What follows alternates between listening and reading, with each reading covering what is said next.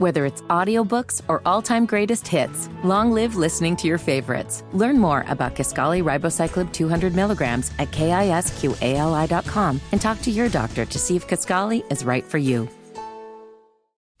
From News Talk 1110 and 99.3 WBT, this is Good Morning BT with Bo Thompson and Beth Troutman. Dance with me, I want to be your partner, can't you see? The music is just starting, night is falling, and I am falling. Dance with me, fantasy could never be so killing, I feel free, I hope that you are willing. Pick the beat up and kick your feet up, dance with me. So this is coming from the Beth Yacht today? Apparently. Crashing your yachts many times. I don't even know all the lyrics to this song. All I know is the dance with me. I want to be your partner. So poor little Zoe this morning got a full-on dance fest with me. What? Who is this, by the way? Orleans. Orleans. I know the song. I couldn't think who it was. Oh, of course, it's Orleans, the hit band. Well, when you said it to me coming in, I was like, "Oh, is that ABBA?" And I said, "I have no idea." I love Dan Fogelberg. Yeah. Who it was? That's what's hilarious. Dan Fogelberg. There's no rhyme. Is that or sad New Year's song? What is that song? Old Lang Syne. Oh, yeah. Is that what they call that song? And it is it's same old Lang Syne, right? That one's called Dan Fogelberg? It's something like that. I have no idea. I just know it's like a sad New Year's song. I can't remember anything, apparently. I didn't know this was Orleans. Not New Orleans, Orleans. That's right. It is. And a harmonica solo. Who knew that was in this song? I don't think I've ever Stevie Wonder, everyone. This is I hate this song. Like, we redid the list of songs. I'll put this instead of Fast Car on there. I hate this song. Wait, this is a New Year's song? Yeah. Same old Lang Syne.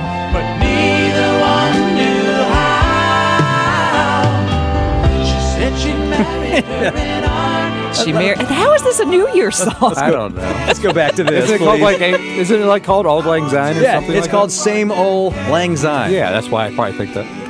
Somewhere in the lyrics or something has to do with it. Yeah, does he? I know that it's like a breakup song. Like, I hate songs that. Well, no, I don't hate songs that tell a story, but this one tells a creepy story. It's just there. But it's the same chord progression. Yeah, let's go back to the other one. Yeah. Can't go wrong with harmonicas in the 70s and 80s, right? Although every time I hear this, I feel like it's Stevie Wonder. It's a Stevie Wonder song. You off the ground. Orleans was Stevie Wonder. On the harmonica. Something that was never said. Featuring Dan Fogelberg. All right. See where you take us? Thank you. Yeah, and I am so sad. I had completely forgotten about that song where the lady married herself an architect. A glass case of emotion. But neither one knew how. Like, who would want to put this on? Like, you're in your 8-track driving around and put your 8-track player in there and go, I want to hear this song now. It's very sad. That's the whole point. It's like so unbelievably sad. Melancholy New Year. Oh. Well, there it is. Another Old Lang Syne. I knew it was in there somewhere. We got that out of the way. Meanwhile, this song has like 8 song lyric words to it. Hey, what's a Lang Syne? What is that? It's... Am I an idiot for not knowing that? No. It's New Year's. Everyone knows that. It's Old New Year's. It means... Hold on, I'm going to tell you. I could have Googled it. I'm sorry, Beth. I thought you guys knew. No, it means Auld Lang Syne, a song whose melody is synonymous with the new year and the theme of change more broadly in the English-speaking world, despite near... What? That's a lot. Why is this telling me all of this? That's a lot. We twa han run... Excuse me? Just keep reading. Hold on. What language was that in? I twa to go out. No, that's I was looking for Old Lang Syne. I got to find a musical journey run. Crashed my yacht many times in this segment. Oh boy.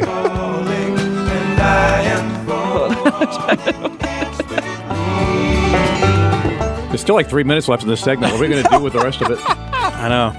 This is where we are. Time's long past, guys. That's what it means. Oh, okay. We toast to another Auld Lang Syne. That makes no sense grammatically now. We toast to another time's gone past. We just toast to time's gone past. Did your listener guide text us to you? That gives you all the information. No, I found it on dictionary.com. Yeah, here you go. Little Frank Sinatra. I guarantee you, we're the only morning show in the country playing Auld Lang Syne right now. I know, on February the 7th. Yes. Hey, guys, we're toasting to times long past. We just got to it. New Year's resolutions, 704-570-1110. Aren't we somewhere near the Chinese New Year? Yeah. Well, January was a very busy month for all of us, so we're just now getting to it. January was a blur. There's no doubt about that. So the answer is we don't know about it. Yeah, we don't know about it. I don't know. You going to look it up? When does the Chinese New Year begin? Well, while you're looking that up, I'll let you all know that later on today on the show, we have 8:35 congressional candidate Lee Brown. What? February 10th. We're really close to the beginning of the Chinese New Year. I thought you were really excited about Lee Brown coming up.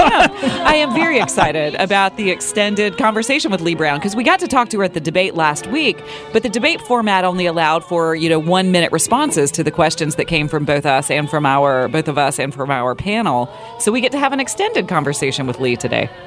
The only woman running in District 8. Also have Governor McCrory today, obviously, on this Wednesday, hump day, February 7th. Have we checked all the boxes on this segment? Yes. So we are playing Auld Lang Syne in honor of the Chinese New Year, which happens on Saturday. Right? Yeah? Do you We're say all so? Celebrating. Is this from the end of It's a Wonderful Life? Yes. Well, I don't know if it's this version, but it's close to it. All right. Let's end this segment where we started it, okay? I want to be your partner. I feel like we hijacked your song and just ran off with a bunch of other songs. It's all right. I also learned when the Chinese New Year was and the meaning of Auld Lang Syne. Happy New Year, everybody. Auld Lang Syne. I can't ever pronounce it right. News Talk 1110 WBT. Bo and Beth and the Zoke and Bernie on a Wednesday morning. This is an interesting headline. I guess we should have seen it coming. ESPN, Fox, and Warner Brothers to launch a joint streaming platform this year. ESPN, Fox, and Warner Brothers Discovery say it'll be owned by a newly formed company with its own leadership team, does not have a name or a price, will be a skinnier bundle of linear networks than a standard cable offering, specifically tailored for sports fans. So yet another thing to clog up your world of all these different streaming services that you own. And so what does this mean for like ESPN Plus? Is now all of a sudden this going to be better than that? So you're going to want that versus... And somebody posted somewhere online in the wake of this yesterday, sounds a lot like cable. Well, that's exactly what I started thinking when I saw this. Like, pretty soon, somebody's going to come up with a way to bundle all of your streaming services, and they're going to reinvent cable. And we're all going to jump on board and probably pay twice what we paid for Spectrum back in the day. A side note, I like the way you say Warner. Warner Brothers. He says Warner. Warner. So it's like piano. It's like piano. It's like piano. Warner? Warner. Warner? Is that not how you say it? I say Warner. Wait, how did you say Pam's name all those years? Pam Warner? Warner.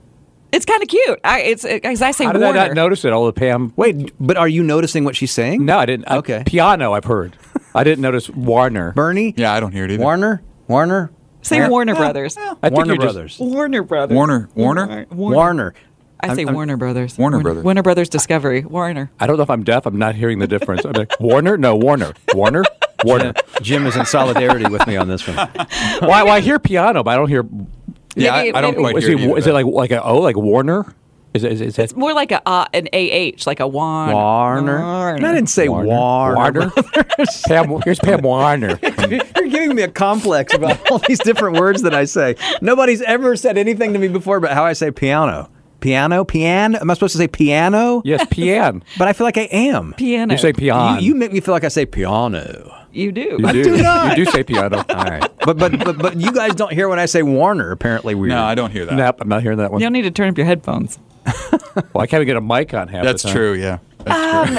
But so So if we start streaming all of our streaming sites through one mega streamer, do we pay more for the mega streaming, and can we still separate? Because that's the question that Bo asked that I think is the greatest question of all this. Is ESPN Plus still a thing, or now is there some new little logo that we have to find in our app stores and then download and then pay? I bet you they're going to charge like $25.99 a month. What do you guess? What do you bet? What do you bet they're going to charge us out the wazoo? Tell me. What do you think? So CNBC says, while no price has been determined, a logical starting point could be $45 or $50 per month. No. That's worse than $25.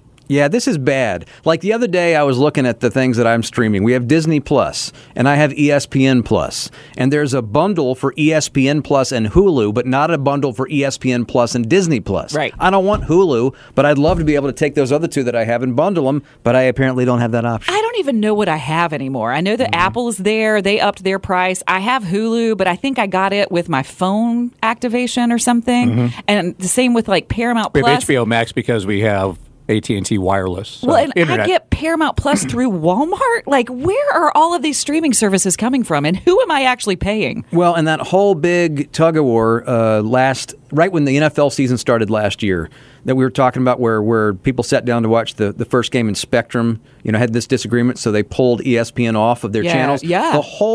The whole thing that came out of that, that they won, was this now ability to give you access to Disney Plus if you're already a Spectrum customer. Like the other day I was watching and it said, oh, we've given you Disney Plus. Now it's the basics, so it has the commercials. Yeah. But I thought to myself, okay, I have that, but I'm also paying for it over here.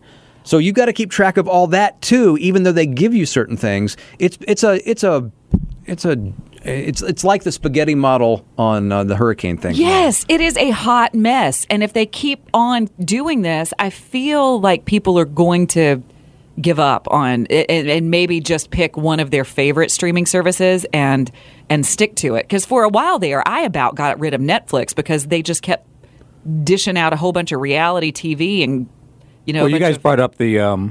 We Are the World thing yesterday. That's how long it's been since I've been on Netflix. I didn't even know it existed. Right. That show, that documentary. I knew Netflix was there. I'm paying for it. Well, and Jim just went out to his mailbox to see if they sent him any CDs. They've upped their price. If you buy one, you get 8 free. It's in your queue right now.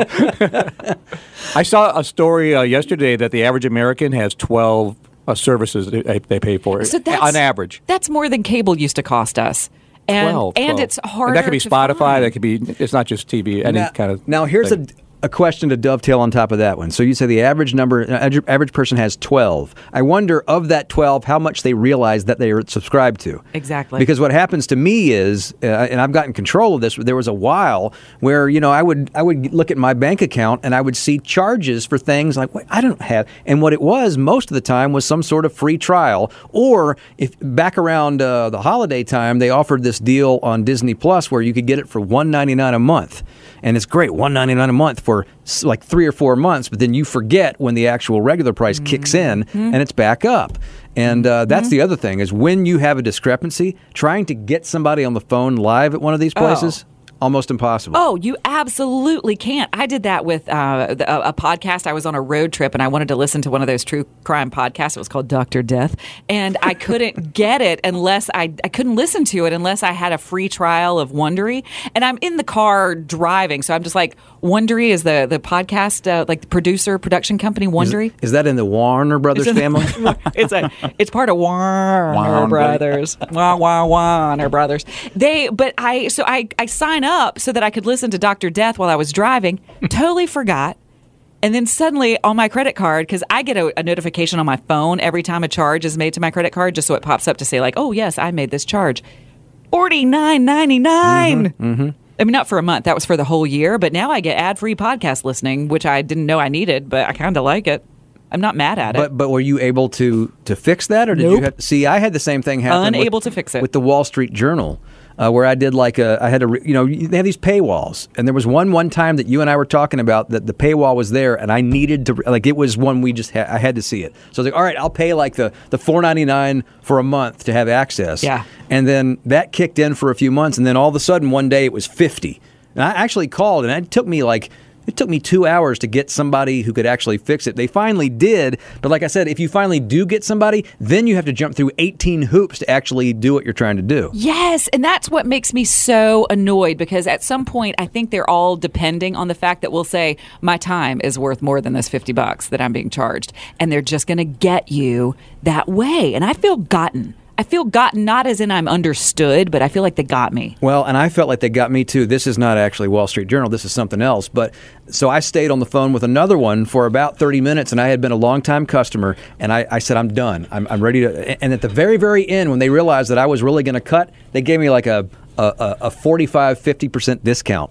And I stayed with them, but I had to work to get that, and they knew it. It's the hassle I have with Verizon every month.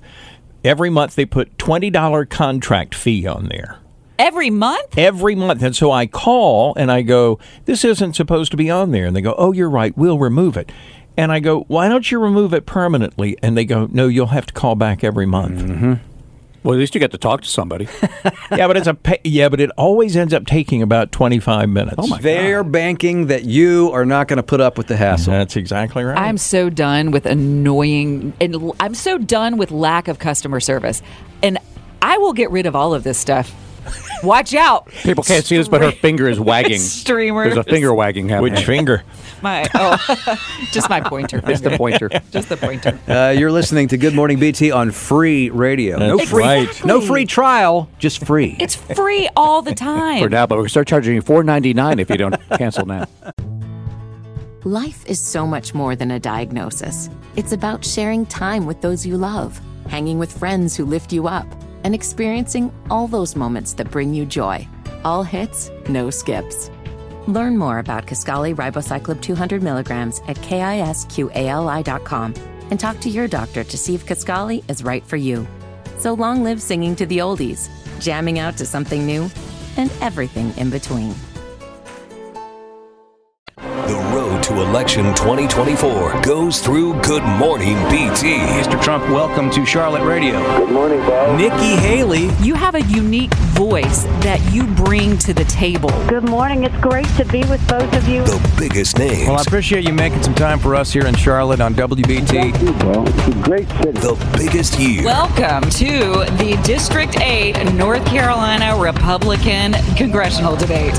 Continuing coverage of all the campaigns. Jeff Jackson. Good morning. Thanks for having me. Congressman Dan Bishop. Good morning, Bo. Beth. Hi. Bo and Beth take you all the way to November. Talking to U.S. Senator Tim Scott here on Good Morning BT. Thank you, Bo and Beth. It's good to be with y'all. This is Good Morning BT.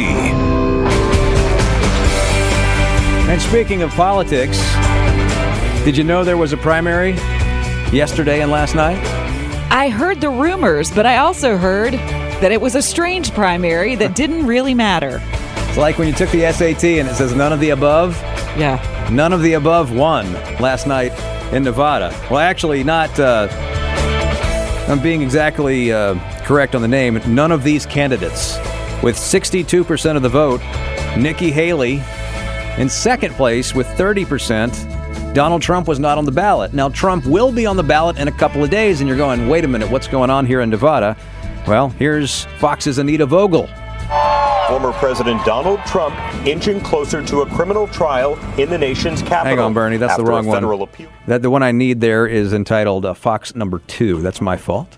So we'll re-rack that. And Anita, come over here real quick. Anita, can you please start now? This is the first time Nevada is holding presidential primaries in addition to its caucuses. And on the GOP side, just one of those contests will count. And that's only where the confusion begins. Take this Republican ballot. Nevada election officials say it has created distrust among voters who received it in the mail because it doesn't include the name Donald Trump.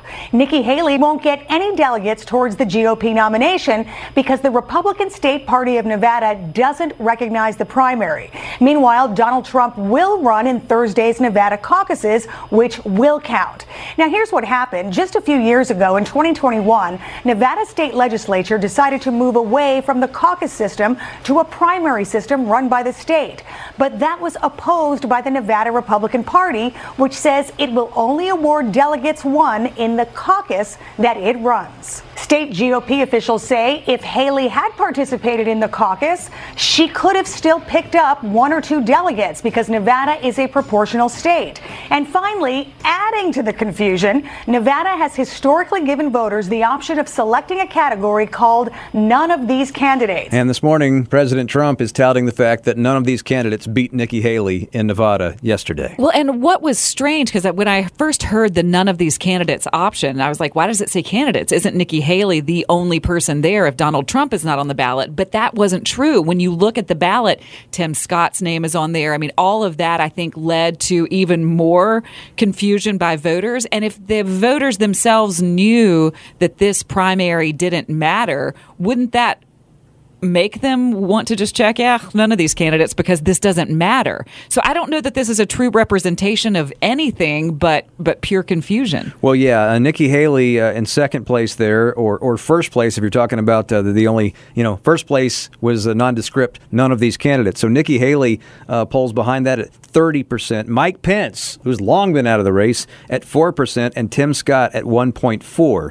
But 62% of the people yesterday for this primary checked none of these candidates. Now, Trump was not on the ballot there, but Trump will be on the ballot coming up on Thursday when they will do caucuses, as Anita was talking about right there. So do you think any of the same people will show up for both of these things? The people who voted yesterday, will they also vote in the caucus? Or is this a whole different group of people who are showing up for these things? That's what I'm so confused by. It's a great question. I assume because of the weirdness of this, maybe we'll know the answer to that, because somebody will track that by the time we get to Friday. But, everybody's been so focused on February 24th, which is 2 weeks from Saturday, which is the South Carolina primary. Right. Because even if Trump and Haley were to be all in on both of these caucuses and primaries, the delegate count that you pick up is minuscule compared to, some of these other places like South Carolina and eventually Super Tuesday. But when you hear there was an election in Nevada yesterday and actually 2 this week, that's true. It really did happen, but it's an odd situation. And sometimes these smaller states get lost in the mix and you never really hear about these stories. But then they pop up and it's like, oh, I got a new streaming service. Right? So. Like, oh, I forgot to vote. But the fact that none of these candidates won, it might as well have been like a sock puppet, just a sock puppet won. I just keep thinking about the SAT in high school, yeah. None of the above. I used to get so mad at that question because sometimes if you didn't understand, especially in the math section, if you didn't understand a formula, you would try to plug in the answers for the variable and solve backwards. And if they gave you a none of the above option, then you're like, wait a minute. Mm-hmm. If I can't make any of this work. Am I spinning my wheels for nothing? Mm-hmm. Don't want to be doing that. You know what? I'm so glad I don't ever have to take that ever again. I hope I don't ever have to take a test ever again, ever. I just remember feeling so drained the day of the SAT as soon as I got done. Oh, yeah. I went to sleep. I needed a nap. How many times did you guys take the SAT? I took the ACT once and the SAT once. I took the ACT once and the SAT once. And I took the pre-SAT in like the 7th grade for the Duke TIP program. Do you remember that when you could take the pre-SAT or what was it called? I don't know about such programs. I'm sorry. The Duke TIP program? Do I sound like that kind of guy? It was the Duke Talented and Intellectual People, or I don't know what it meant. Again, I know I sound like I'd be taking some of that. No, I did. As we've said, I took the SAT, I think 3, maybe 4 times. Oh, really? And it's because I kept going to Briarcliff Hall to sharpen my skills. Oh, see? Well, I went to Briarcliff Hall, and I guess they worked for me because I only took it once. Yeah. Plus, I was just kind of like, ugh, I'm not doing this again. I was a veteran. You were a veteran. All right. Or you were just an overachiever. I think I was an underachiever that wanted to be an overachiever. 6:45 on WBT, but they loved me because I kept coming back. Right. You were paying for their kids' college. That's right. They didn't like you because you were one and done. They said, whoa, come back and hone your skills. Rolling on a hump day. February 7th, Bo and Beth here. Don't look now. In fact, let me do, see where we are here. A week from today, Valentine's Day. Are you a Valentine's guy? Are you like, oh, I have a surprise dinner planned for my wife, and I've already ordered the roses, and I'm getting candy and stuffed hearts? Well, I've been married 25 years, so I've tried all those things at some point along the way, but my wife would not tell you that I'm a good Valentine's person. I'm just not good at it. Like, there have been times where I've tried to do things and it hasn't gone so well. And there have been, when you've been married that long, a quarter of a century, that I can remember Valentine's Days where I got it right and Valentine's Days when I, you know, probably could have done better. You know what I'm saying? Yeah. Not because I wasn't trying, but sometimes you strike the right chord and sometimes you don't. Because of that, I always stressed. I don't so much anymore. My wife and I, as we get older, are sort of less into stressing over days like this. Uh-huh. But let's be honest. Like, I can't just, like, if we said that, like, oh, let's not do anything for each other, and then I really didn't do something, then it would be noticed. Oh, seriously? Yeah. See, I'm not about, and I know this does not surprise, well, maybe it does surprise anybody, but I'm pretty low maintenance about stuff. Well, Valentine's Day is, I don't care one bit of anything. Like, I don't give two flips of a poop about it. Okay, but you can say that all day long, but if Craig does absolutely nothing to acknowledge it at all, not even a card, that wouldn't be an issue for you guys? We never acknowledge it. Really? Yeah. Ever? Nope. Have you ever? Every day is Valentine's Day. Every day is Valentine's Day with Craig. Well, wait a minute. You're still, you know, Craig. You're still in the point in your marriage, Bernie, where every day is kind of Valentine's Day. I'm not. I'm like you, Bo. My wife would probably say the same thing. I'm not great at the gift giving. Like, I have a big heart. You have a huge little heart. I do. Heart. I try to. Emma is more of an acts of service type of person. Yep. So I try to do things around the house for her when I can, and I obviously still have work to do with that. Like, I'm obviously always growing and trying to help out more than I can, but I'm not great. Like, I'll get flowers for her every now and again, but it's not Valentine's Day is not a special day. Like, we don't go out and spend a bunch of money. I honestly could not care less about Valentine's Day. And I know that's weird. I'm a hug every day, show love every day kind of person. And Craig is amazing at gifts. Like, his birthday surprises are next level. Doesn't surprise me. It's next. He's next level with that stuff. He's an event planner. Well, I know. He should be able to do that. He invented Valentine's Day. But I know that's so bizarre. But Valentine's Day, we don't acknowledge it with each other. But I would do it if I would do this if I were in the process of saying you're done. I'm out of here. Okay, so none of us fall in that category. We're all happily married, so this doesn't apply to us. But it's interesting because I said we're a week away from Valentine's Day, and there are actually two options here. So I'm curious as to which one you're talking about. One of them is Pizza Hut will deliver goodbye pies. Talk about a passive-aggressive goodbye. With a breakup message for Valentine's Day. Or if you want the more aggressive version, if you don't like the passive-aggressive, how about just naming a roach after somebody? I love this option. Because this could be not just for an ex-boyfriend or girlfriend or ex-wife. This could be for a coworker that really gets in your craw. Or, you know, just the I don't know, somebody that is mean to you in your neighborhood, or somebody that complains about you on Nextdoor, you know, whatever. You can name a cockroach after them, and then the San Antonio Zoo will feed it to one of their animals. Oh, see, I didn't even get to that part. Just being named after, you know, having a roach named after you, and then it meets its untimely death. Uh-huh. And you get to watch it. Oh yeah, you could feed that cockroach named Irma, like whoever Irma is, and watch a I don't know what eats cockroaches. Snakes? Do snakes eat cockroaches? Sure. What do they eat? Sure. Like, watch them feed it to a snake or an anteater or whatever eats the cockroach. Anteater. I know. Wouldn't that be the greatest feeling of just? Because then you're not really getting revenge. You're not doing anything cruel back, even if the person's been cruel to you. But you get that feeling of watching that roach get crunched on. $10. Poor roach. Donation is non-refundable. It will help the San Antonio Zoo in its mission of securing a future for wildlife. So you can, they call it their annual Cry Me a Cockroach fundraiser. And it's, you know, you're doing good. You're doing good for the zoo. You're doing good for the other animals. And you're getting the satisfaction of naming that cockroach after someone who's made you mad. Now, just to give you the detail of the goodbye pie, it's a special Pizza Hut box that says goodbye, and it's their like honey pepperoni. They're like sweet honey pepperoni, so it's like a sweet and sassy goodbye. And it has a little thing on the front of it that's like, goodbye from Beth. So it's like this passive-aggressive way to break up with someone. This is becoming more of a thing because people are having divorce parties now, you know, celebrations. Yeah. And here, after you make a donation, submit the name of your ex. Users will be sent a digital Valentine's Day card showing their support for the fundraiser, but saying, hey, you've been named after a bug. Hey, do you know who's busiest this time of year for Valentine's Day? Yeah, isn't it that the cheating website? No, private detectives. Well, yes, who are hired to follow a cheating spouse on... What? In fact, I went out with one and have a story. If you guys want to run it soon, we can do that. OMG. I never thought about that. Oh, it's a big time of year for private eyes. You followed one. You didn't go out with one. Okay. Yeah. I rode along with one as he was following...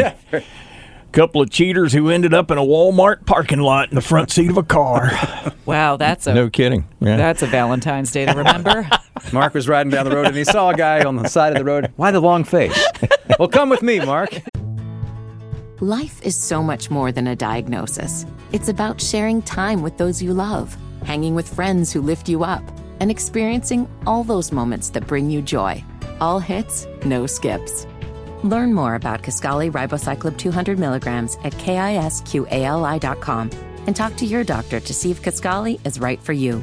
So long live singing to the oldies, jamming out to something new, and everything in between. I think it's our job to give you all the information every morning, but also not act like the world is ending either. We're trying to make it easier for people to give their opinions and voice their concerns and not feel like their viewpoints are going to be attacked or not feel like we're trying to make you angry. You can say, it's a tidal wave, look out! Or you can say, check out that wave, let's surf that baby. This is Good Morning BT. I crashed my yacht upon her shore as often as she'll let me. Hang ten. Hump Day in the Ty Boyd studio with Bo and Beth and the Zoke and Bernie. 26 common problems we face every day that definitely should have been solved by now, he tried to say. Now, this is a BuzzFeed list, which I find interesting because number 2 on this list says the extremely poor audio, the poor audio quality of fast food drive-through speakers. How in 2024 can it even sound that bad? How? How, I ask you. Now, I was thinking about this over the weekend. Not this list, but this. I actually went. There's a new Bojangles in my neighborhood. Oh, it was bow time for you. It was bow time. And so I went and rode through the drive-thru for the first time, and I experienced something that I've never experienced before at a drive-thru. It's the first time I've ever gone to a...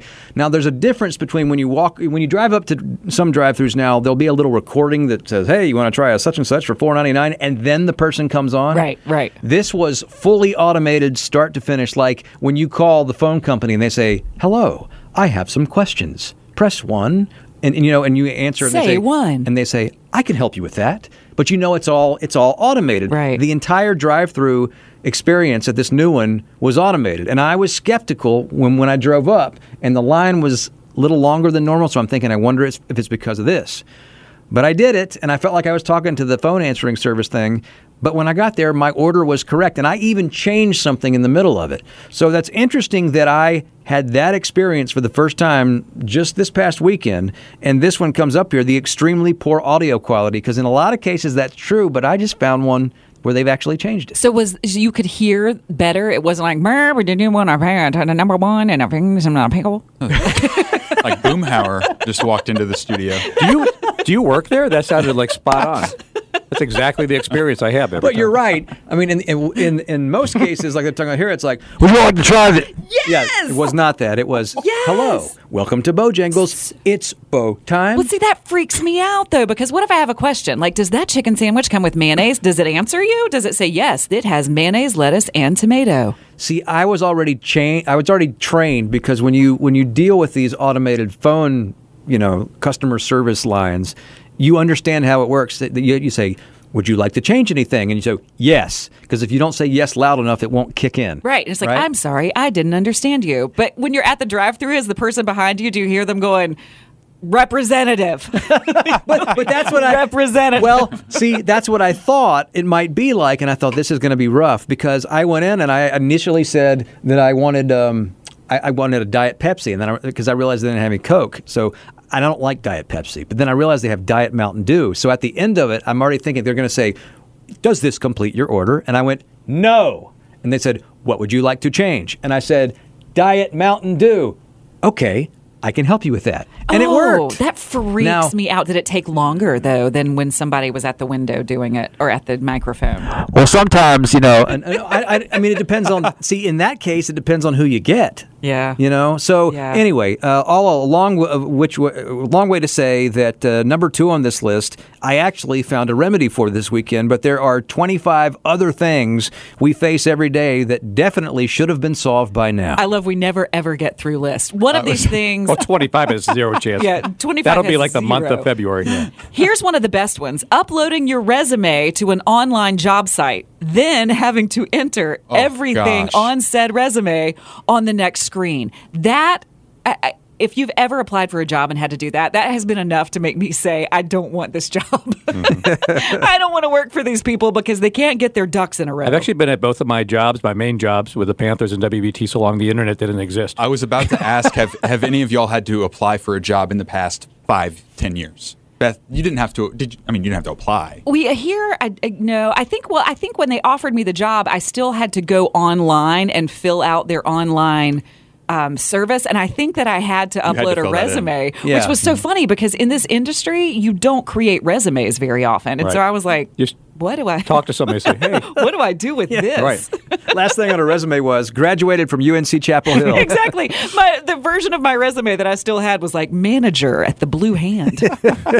Blue Hand? It was the clothing store that I managed managed. That sounds really weird. That I managed in college. Okay, here's another one. That this one gets me. This is another one that, why has this not been solved? When a food package says peel here or tear here, and then it doesn't work. Then it doesn't flip open. Do you know what is the worst for this? And this is going to tell you everything you need to know about my gas station stops. Slim Jims. Slim Jims. Yes. Very specific. They have Slim Jims down the hall, Beth. It says tear here or peel here. It doesn't flap open. It doesn't open. How is this still a thing? If it says tear here, shouldn't your machine make it bite terrible? Into the plastic and just?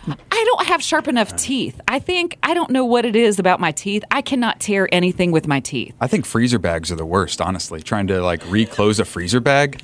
Well, yes. Like on the Slim Jim. Those little Ziplocs that you can't get your fingers around? Yeah. Yeah, it's unreal. Well, here's another one. This one isn't on the list. This is on Beth's list. Why have the Ziploc bag people and the cereal bag people not become friends? Why do cereal bags not have a Ziploc closing on them? Why do I have to roll them up into a ball and then the bottom of the box gets all puffy? Mm-hmm. Because all of my cereal is puffed down at the bottom of the box. They don't want it to last long. They want to force you to eat it quick, so you have to go buy back some more. Well, and don't even get me started on how much cereal's actually in to start with, because it's less than it used to be. 4 pieces of cereal. You could say the same thing about chips and bags. You get a bag of chips and half of it or more is air. It's shrinkflation. Yeah, that's shrinkflation. You have to read the packaging. Going down a rabbit hole here. Sorry, guys. Also, here's another one, and I want everybody else to call in. How have we not solved the mustard water problem? Why, when you squirt out mustard, does a gallon of water come out first? Have to shake it first. Any mustard user knows that. Ketchup upside down, you got to shake it first. Too. This is a known thing. And relish if you eat that, but I don't. This is a known thing. But shouldn't we have solved that problem? Shouldn't we be able to create a container that... Oh, don't get me started on no-store peanut butter. The first thing you see is this big thing of oil on the top. See? 704-570-1110. I know you can add to this list, and I got one I just saw on here that I actually probably should have started with, but I'll hold it. And we'll invite your phone calls. 704-570-1110. And again, it's very simple. We have a list of 26 things that you can add to here. 26 common problems we face every day that should have been solved by now. 722 on WBT. Common problems we face every day that should have been solved by now.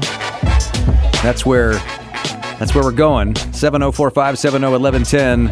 Let's bring Jennifer into this conversation. All I can see is it says Jennifer and toilet paper. Hey, good morning, BT. Hey, Jennifer. This is like a job audition then. Yeah, right? I'm so excited to be calling in finally, and I can't believe it's over toilet paper of all things. But really, Jennifer, is it? I mean, that's just fitting. It's a wheelhouse. That's kind of how tipping toilet paper is all we talk about. Jennifer, that's right. That's how we roll. Oh, he's got dad jokes. He's a real dad. Yeah.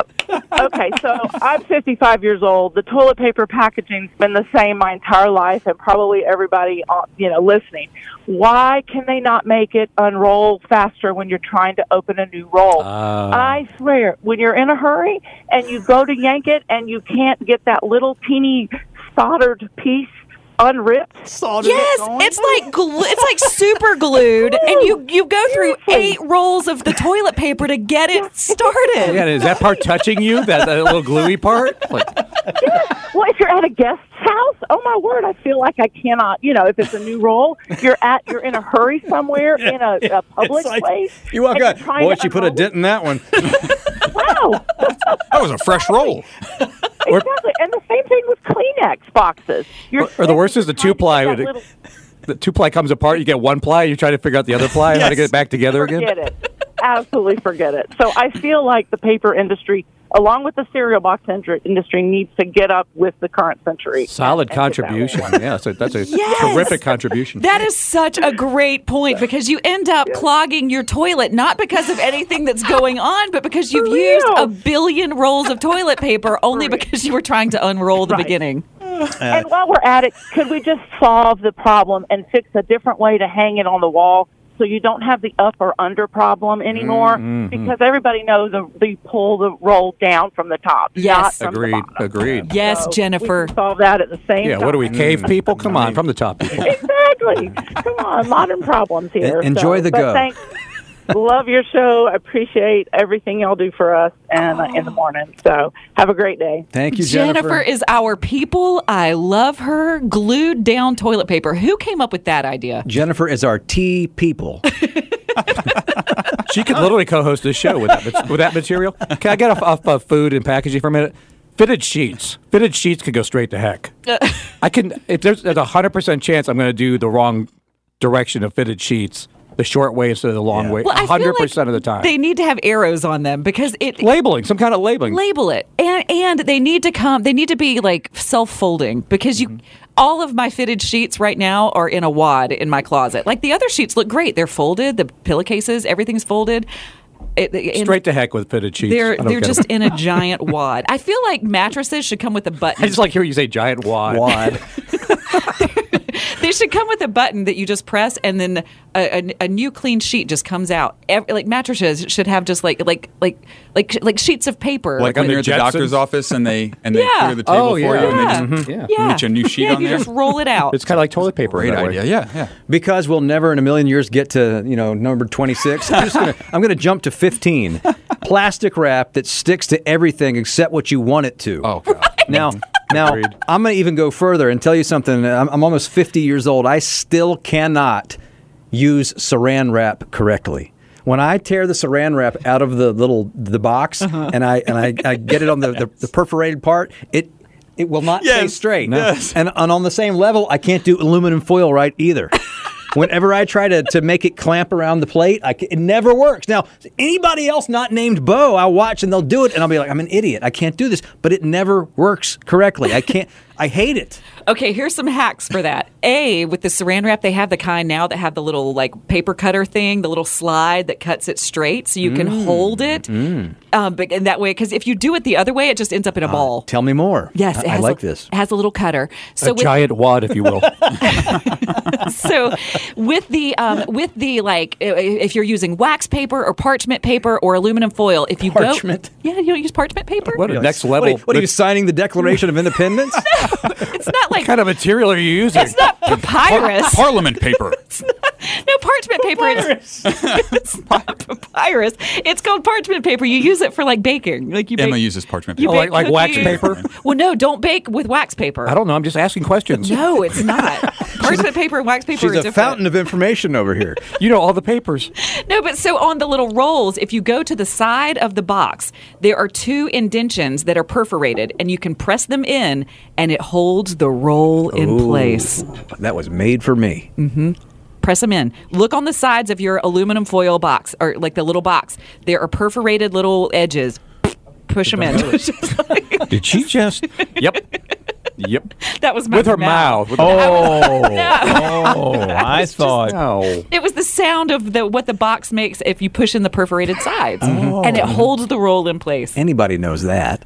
I never knew that. It's for your papyrus. My papyrus, no. It sounds dirty. Excuse me while I go, sign my name on the Declaration of Independence.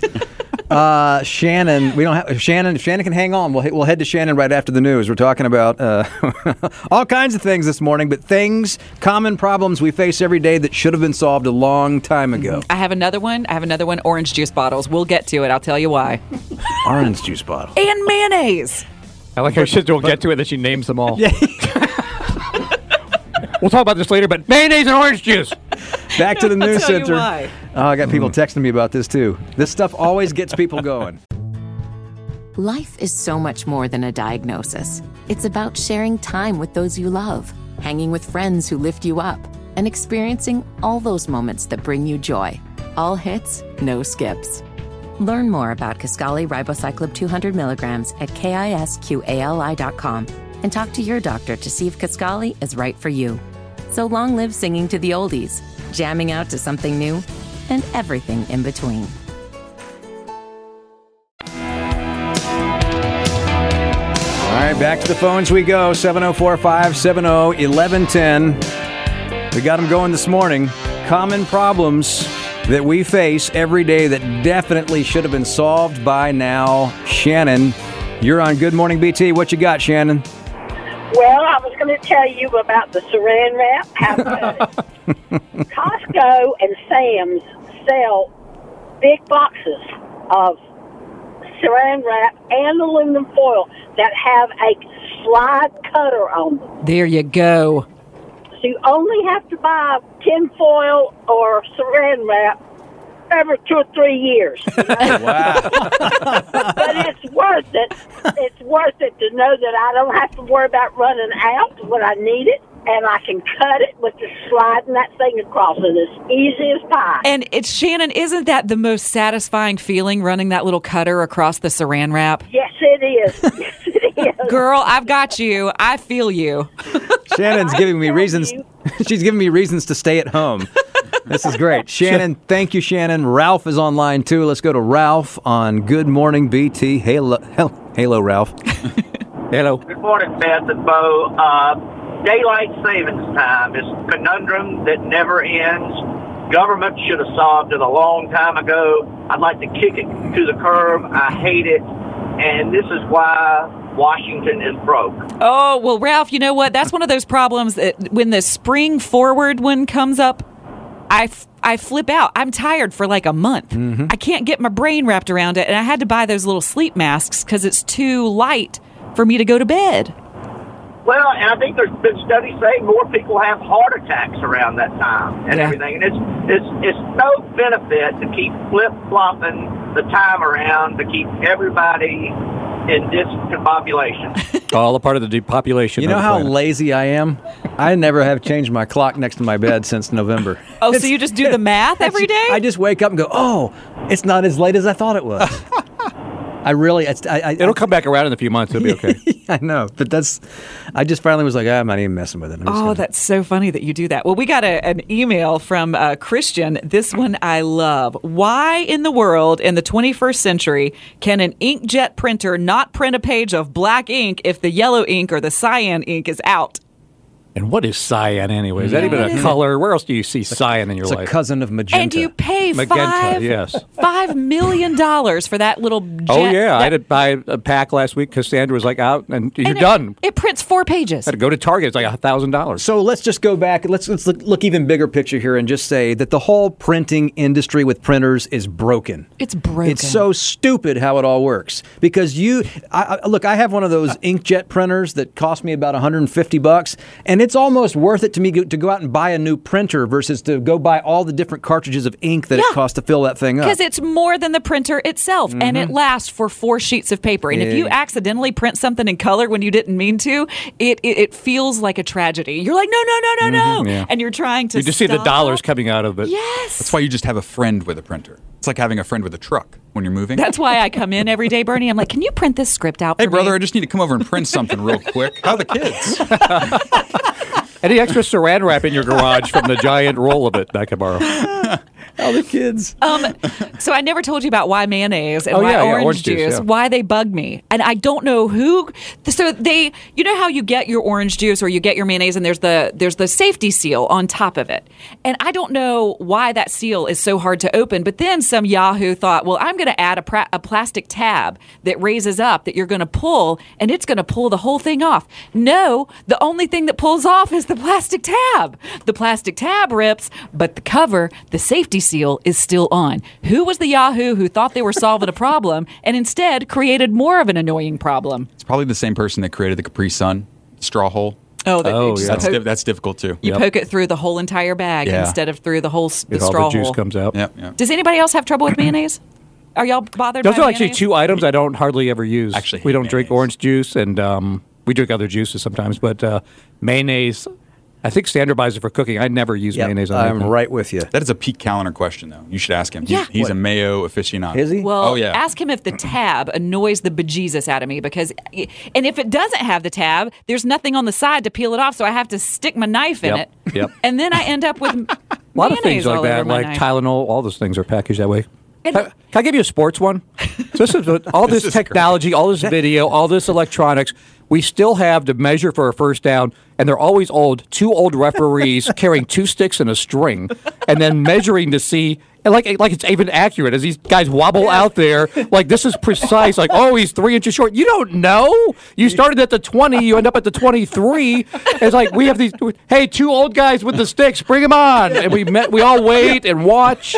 You're exactly right. You have to be like over 60 to be able to do that. We don't have some technology that tells you how 10 yards. I could laser measure with my phone this countertop on an app, but we have to have two 70-year-olds like Biden and Trump coming out there to come measure for a first down. I actually undersold an 80-year-old. That's great. That is a hot take. A hot take from sports guy Jim Zoki. You're exactly right. How have we not evolved? What are we, animals? That's the best we can do. You see what we just did? We went from raised tabs on orange juice bottles to the chain gang. Watch the Super Bowl. You can't, like, what are we doing? I'm never going to be able to unsee this now. And we all watch it like it's a magic act. Like, is the girl going to come out half out of the box? Yeah. Have you ever seen a member of the chain gang that's, like, below 20? No. I don't know that Where are tomorrow's referees? When these guys die, there'll be no more. That's exactly It's like radio engineers and referees are all going to be dead. I love it when we strike a nerve. Like, you know, this segment, you know, the printing and now the chain gang. Yeah. Like, we got to figure out what Bernie's is. Yeah, what gets your goat, Bernie? Traffic. Oh, man, that's a good producer right there. It got your goat, and it was a segue, too. That's the sound of the men working on the chain gang. That's the sound of the men working on the chain gang. All day long. So you brought it up. I just had to get it out of my system. Mm-hmm. Like that? I can't remember the name of the movie. The movie that they sang, I think it was Charlie Sheen, and they did they had this little choreography. That's a hard word to say, choreography, that they do, and they get back and they would slap their chest. I think it was Hot Shots Part 2. Oh, no, I don't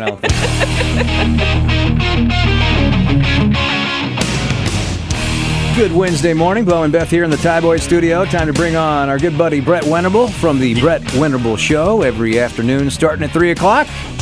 How are you? I'm good, man. How are you guys doing? So we're watching the news, and it really depends on where you look as to how far this story has developed. Now, Ronna McDaniel, by all accounts here, has agreed to step down as the RNC chairwoman. That's not really a surprise given the tea leaves lately, but the Carolina Journal this morning is saying that NCGOP Chair Whatley is the leading candidate to head the RNC. I even saw, I don't know if this was a mistake earlier, but I saw on one of the screens that he was already tapped as the guy, but I haven't seen that anywhere else. So, but that's a development we've been talking about, what's next for Ronna, and it looks like what people have been sort of prognosticating is about to come true. Yeah, I think I said it on Monday. I think I said on Monday that this guy should be the guy that runs the shop. Ronna McDaniel, what has she really accomplished? In all seriousness, she got Trump elected in 2016 against Hillary Clinton, and what else have you done? She hasn't done much. Imagine relying on a quarterback and saying they're going to get us to the Super Bowl again after losing a number of playoff games and a couple of Super Bowls. You have to change this up. She's not an innovator. She is she's a show horse, not a workhorse. Michael Whatley's a workhorse. You did. You're the one who called the shot on this. Absolutely. Now, I just got a note from Mulvaney, who's listening, who said, Mick Mulvaney, who says that he talked to Whatley very recently, and it's not a done deal yet for him to take over. But it certainly looks like it's heading in that direction, which is something else that you have pointed towards in recent conversations. Yeah. And so I would say to Mick on this, I totally defer because, I mean, he's much more plugged in than me. I just get a sense of things. Ronna McDaniel, I mean, you haven't seen her in a month of Sundays on any of the shows. You know, she doesn't go on the Sunday shows. She doesn't defend what they're trying to do, what they're trying to accomplish.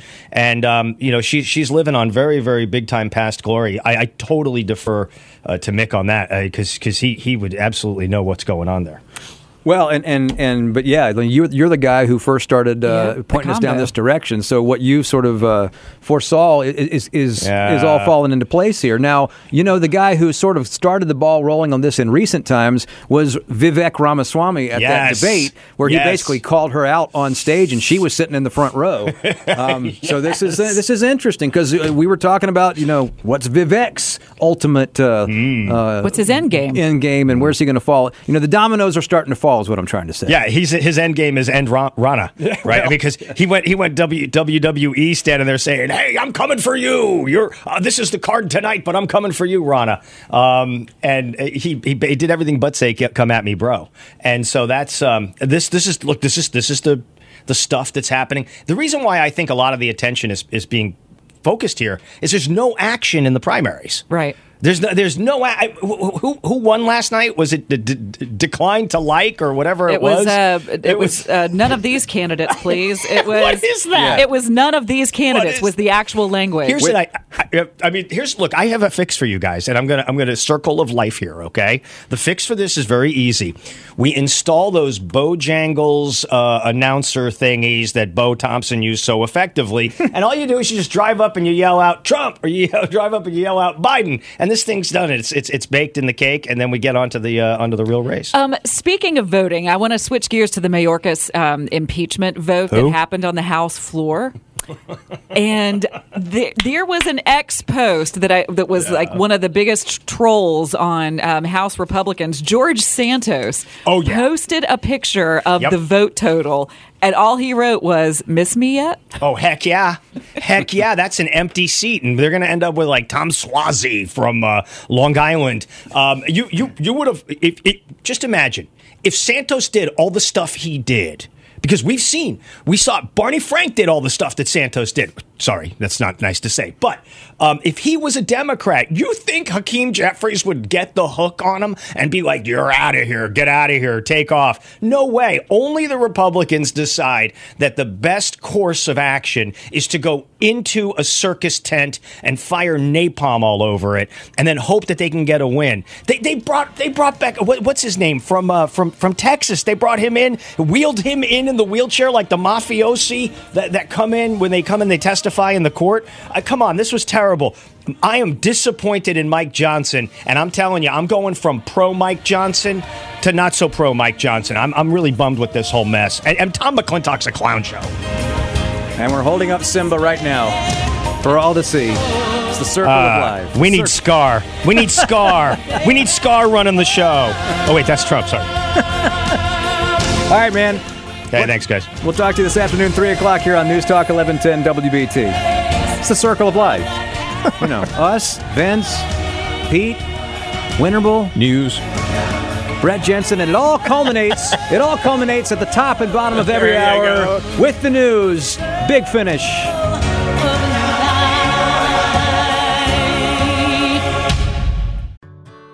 Whether it's audiobooks or all-time greatest hits, long live listening to your favorites. Learn more about Kisqali Ribociclib 200 milligrams at KISQALI.com and talk to your doctor to see if Kisqali is right for you.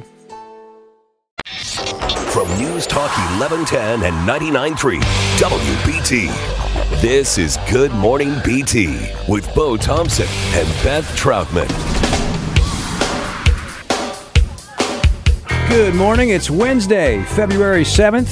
All systems go in the Ty Boyd studio, worldwide on the WBT mobile app. Bo Thompson, Beth Troutman, Jim Zoki, Bernie Bowles, Tommy Freidenberg. All hands on deck, as we say. Tommy! Tommy! Tommy! When'd you get here? Like an hour and a half ago, sure. We're in the middle, or we're down one of our famous rabbit holes this morning. Yes. Started with this conversation about common problems that we face every day that definitely should be solved by now. And the phones have been going on this 704-570-1110. Before I go to the phones, have you gotten in all the ones you had in the queue? Well, I've gotten through a lot of the ones that bugged the bejesus out of me. Everything from mustard water to the pull tabs on mayonnaise jars and orange juice bottles. But here's another one, and this one was actually from the BuzzFeed list, and I don't understand how this has not been fixed. But the packaging on hard taco shells. It's like shrink wrapped so tight that they're broken. And then they have that little cardboard thing to keep them separated, but it's only on the top one. And then you pull that out. Have you ever baked that thing by accident, guys? I've done that. With the plastic? No, not the plastic. Oh, with the separator. The little cardboard separator guy. I baked that once. But then you try to pull everything. You try to pull them all apart and they break. And so then you just have to make a taco salad. Ultimately, this all comes back to packaging. Yeah. Mm-hmm. Yeah. And why are scissors so hard to get into? I needed the scissors to get into the scissors. And if you don't have scissors, how do you get the scissors open? That's a good point, too. A lot of packaging, like if you buy like a universal remote and stuff like that, yes. That plastic is so... Oh, my God. You have to have almost like a circular saw. It'll slice you. You'll get stitches. It'll cut you. Yeah, yeah. Yes. Now, here's something we don't have to mess with anymore, but and they've improved it because basically they've made the technology obsolete. But remember, for a while there... in the heyday of CDs, when they had those labels that were on the CD plastic. Mm-hmm. So you opened up the plastic, and then on top of that, inside, in order to get it to open, you had to peel off that little seal in the back. Uh-huh, uh-huh, uh-huh. I just made myself mad thinking of that. Yes. All of the little, and it was that tiny little thing. Mm-hmm. You couldn't flick it. It's like a spine. Yes. And it was like, who came up with this idea? An idea so bad they just...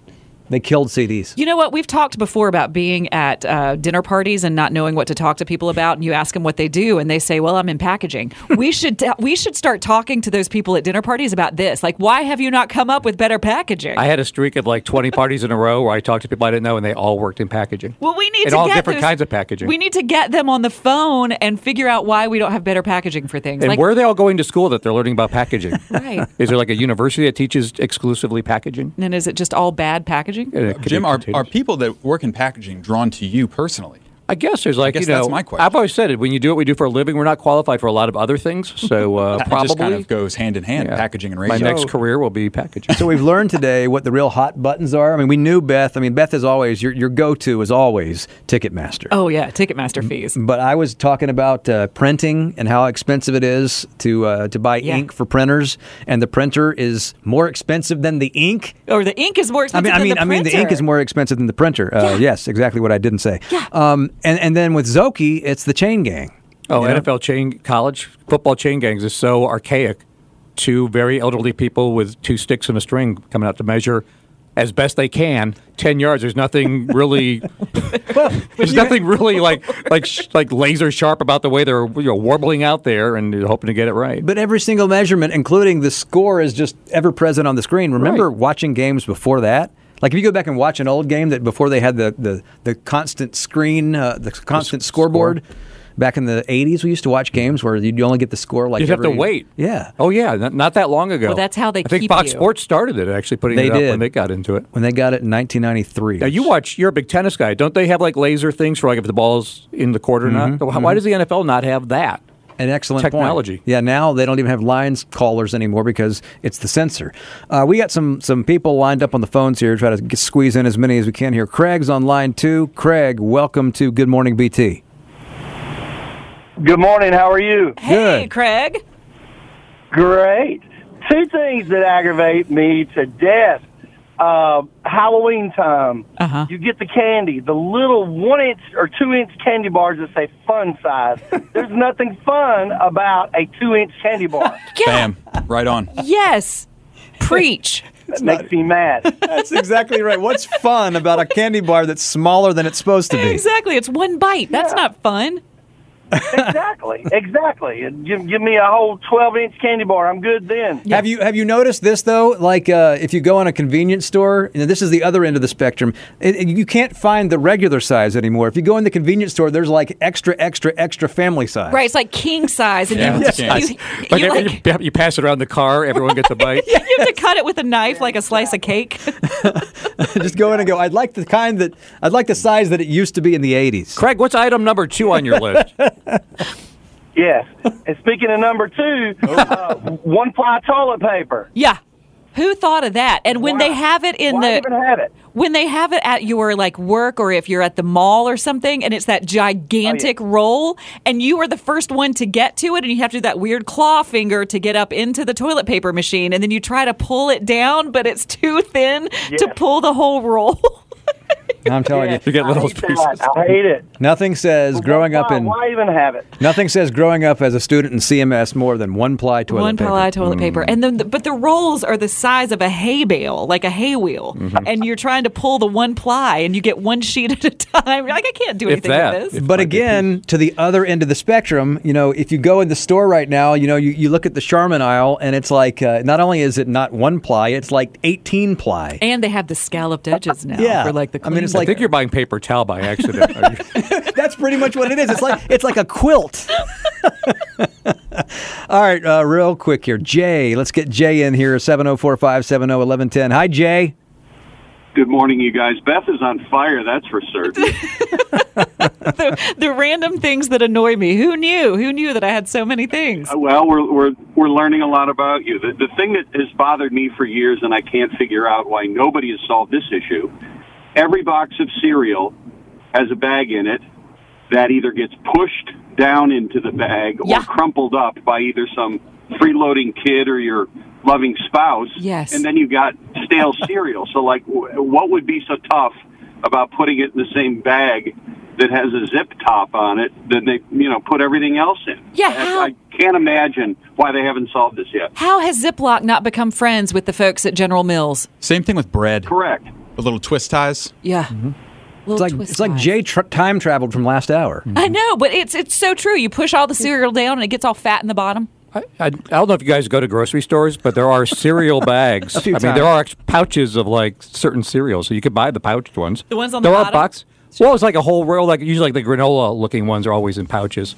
I mean, if it bugs you that much, you could get the pouch ones. What if I don't like the cereal that has that? I'm not going to buy the cereal just for the bag. Packaging? I buy things because of packaging all the time. Hold on a second. You know, look. I work in packaging, I'll have you know. I'm going to tell you something. You know, these kids today grow up and they sit down at the breakfast table and they look at their phones. Yeah. You know, back in the day, what did we do? We read the cereal box. I loved that. There would be like a little maze from cover to cover. Cover to cover. How about the little puzzles you'd solve on the bag at Taco Bell?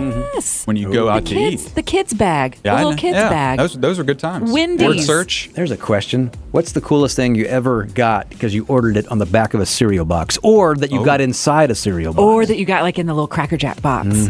Like the little press-on tattoo.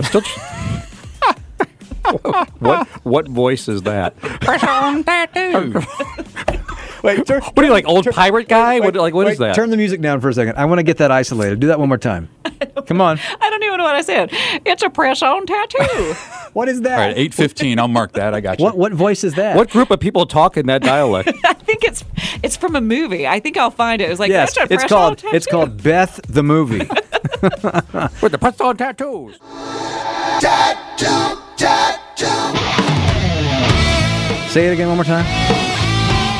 It's a press-on tattoo. There it is. I figured out what movie it is, guys. It's Meg Ryan in When a Man Loves a Woman. She gives Andy Garcia a press-on tattoo as an anniversary present, and he opens it and he looks at it and she says, "That's a press-on tattoo." I'm sure Bo has that at the ready on his contraption over there. Actually, it's better if that was just like something that you just that just happened organically, like not from a movie, just from Beth. Oh, sorry. Yeah, of all lines to pilfer, that's a press-on tattoo. Robin, hey, we're talking about, gosh, we've gone down so far down the rabbit hole. I've got to reset this as to what we were talking about to begin with. Common problems we face every day that should have been solved by now. Mm-hmm. Inspired by a BuzzFeed list, and then we've, of course, made our own, as we are prone to do on this show. Robin, you're on WBT. Want to chime in on this? How you doing? Hey, doing great. Good to talk to you guys. Always. So good to hear y'all this morning. Oh, thank you. I tell you what, guys. The BC and the BC's and the Goodies headache powder. Oh, the new wrapper they got is supposed to tear across the dotted line. Oh, it's a pain. Sometimes you have to get your teeth in it. Yeah. Tear it, and sometimes that don't even work. And you already have a headache when you're trying to open it. Anybody else? Yeah, exactly. So when the other thing, Milo's sweet tea. Now. When they got that new, like they do, you know, you just talking about the mayonnaise. They got this thing here, but they made a little cellophane thing that you pull up, you know. And it doesn't work. And it tears. And the problem with those two companies, I can't run the company. If I was running the company, I would make it friendly. Yeah. For sure. So I'm listening to you, Robin, and when I think of Goodies, I can't not think of Richard Petty, and you sound kind of like Richard Petty. Oh, you do. Are you, in fact, Richard Petty? You know what I'm talking about? I wished I had the money he did. I wouldn't be driving a truck for a living, that's for sure. Robin, talking about the Goodies package. Goodies package. That's right, brother. All right, man. Thank you for calling. Thank you. Have you ever taken Goodies headache powder? Have you done that? Never. So it has like this little white wax paper thing inside of the wrapper, and then you have to pour it into the back of your back of your mouth. It tastes terrible, but it is fast acting, so you have to have the water on the ready. But if you ever pour it in the back of your throat and you do it wrong, boy, that'll choke you to death. I've never tried Goodies. Now, and I was pretty old the first time I actually did Alka-Seltzer, which kind of reminds me of the same thing. Like there's a process you have to go through. I don't know that I've ever had Alka-Seltzer, actually. Yeah. Did you do it was it like a hangover Alka-Seltzer? No, it was... No. Isn't that what that's used for? Am I wrong? It's like an upset stomach. Oh. You know, so I mean, it could be for that, but it wasn't in my case. But Barbara is online, too. Barbara wants to weigh in. Welcome to the show. Hi, Barbara. Morning. Hey. Good morning, Barbara. Barbara. Yeah, we're talking about what you had ever ordered off the back of a cereal box or whatever. Oh, yes. This was not the cereal box. It was an orange juice carton, and it probably was 30 to 40 years ago. They had an offer that you could send in $2 plus the label and get a little miniature orange tree. So when it came, it was probably no more than 12 inches tall, very small. To this day, I still have that little orange tree. What? It's grown into over 6-foot tree. Wow. It still bears little tiny oranges. Yeah, so that was the best $2 I guess I've ever invested. That's the greatest story in the history of things from the back of a box. Mm-hmm. Sounds like a bad business decision, though, because if they're giving you an orange, then you won't have to buy any more oranges in the future. Juice your own. That's right. Well, no. These really are not edible. They are so sour. Okay. Oh, so they're like lemons. They're just more. Or grapefruit. So it's not the greatest giveaway ever. I would love it. I love it. But it is a conversation starter. Oh, yes. Whenever anybody sees it, they want to know the story. I mean, look what you've done. You've talked about it on a 50,000-watt radio station, so that's quite the conversation starter. Well, and now I feel like I have been cheated in some way, shape, or form because no one has ever offered me an orange tree on the back of my orange juice. Well, they're sour anyway, Beth. Yeah, but I love them. Like I said, this is going back 30, maybe even 40 years ago. You know what it is? It's a little orange tree. It's a press-on tattoo on a little orange tree. It's like a little orange tree. You can't eat them all. Let's do a show. Are you guys old enough to remember, because I'm a little bit older than you, they would have like little single record albums on the back of some cereal boxes that you could play on the floppy ones. We've talked about this. I don't even know how that technically even worked, but they worked. They were square. Yeah. They were square. But they actually, you could play them on a turntable. And they were made of like paper. Mm-hmm. They were made of paper. And somehow it worked. And but it didn't sound very good. It didn't sound No, but the fact that it worked at all is amazing. I'll tell you, the best ones were from Count Chocula and Booberry. I don't even know if they still... Don't forget Frankenberry. I don't know if they still make Booberry or Frankenberry or Count Chocula for that matter. They do. They do? They don't look like I remember the commercials. But they had at Halloween, the Booberry would have like a soundtrack of like Ghost and Goblins. We talked about this, remember? You got that. I ordered a floppy record that had this song on it when I was a kid. See, that's not as cool as an orange tree. Why would a kid want that song? Well, it wasn't the song. It was the record. Like, I just thought it was cool that I could get a floppy record. I wanted to see if it worked. It was like they were made out of wax paper. Yeah. Parchment paper. Parchment paper. Papyrus. You could play it on the record player, and it served as the nation's Declaration of Independence. I don't know what's going on. Hey, I do know this. On the other side of the news, we're going to talk to congressional candidate Lee Brown. She was a part of our debate a week ago tonight, and we're going to talk to her one-on-one about how she plans on breaking away from the pack, because that's the deal, right? That's what you got to do. Yes. To get that nomination. She's one of six. Whether it's audiobooks or all-time greatest hits, long live listening to your favorites. Learn more about Kisqali Ribociclib 200 milligrams at KISQALI.com and talk to your doctor to see if Kisqali is right for you. The road to election 2024 goes through Good Morning BT. Mr. Trump, welcome to Charlotte Radio. Good morning, Bob. Nikki Haley. You have a unique voice that you bring to the table. Good morning. It's great to be with both of you. The biggest names. Well, I appreciate you making some time for us here in Charlotte on WBT. Thank you, Bob. It's a great city. The biggest year. Welcome to the District 8 North Carolina Republican Congressional Debate. Continuing coverage of all the campaigns. Jeff Jackson. Good morning. Thanks for having me. Congressman Dan Bishop. Good morning, Bo. Beth. Hi. Bo and Beth take you all the way to November. Talking to U.S. Senator Tim Scott here on Good Morning BT. Thank you, Bo and Beth. It's good to be with y'all. This is Good Morning BT. 1 week ago tonight, Wingate University, you remember this. Final thoughts from each candidate will be around 45 seconds. We're going to start in reverse order and start with Lee Brown. I enjoy my clients. I love living here. I'm born and raised in this district, and I've raised my kids here. This district is important. We have the ideas that can bring this country around, but it only happens if you elect somebody that will absolutely put 10 toes down and not be squished over when they're asked to by their superiors in the Congress. Senator Tillis isn't backing me because I've got way too much principle for that. And I'm grateful because this is time for us to get people elected that will stand strong. It won't matter if there's a red wave if we elect more Mitt Romneys. Elect Lee Brown March 5th, LeeBrownForCongress.com. Thank you. And so that was a week ago, and now on the WBT hotline, one-on-one on Good Morning BT with Bo and Beth here, it is candidate Lee Brown. Welcome to the show. Well, good morning. It's good to be with y'all. We're so glad that you took time to join us this morning. Now, if folks are just hearing your name for the first time, especially if they are in District 8, in your congressional district, and they didn't hear the debate, let's start with the big ask. Why? Why are you running for Congress in the newly drawn 8th District? And, you know, why do you think you would be the perfect candidate to take over for Congressman Bishop? Well, I appreciate that question, but I'm going to start with the end of what you said there, Beth, because you mentioned a perfect candidate. I don't think such a thing exists. And frankly, I believe in politics, we've got to do a better job of electing people that we don't expect to be perfect, but that we expect to listen to us. That being said, I'm running because I feel the country's at a turning point. I see it with what my kids are hearing in school. I see it in real estate with the attack on property rights.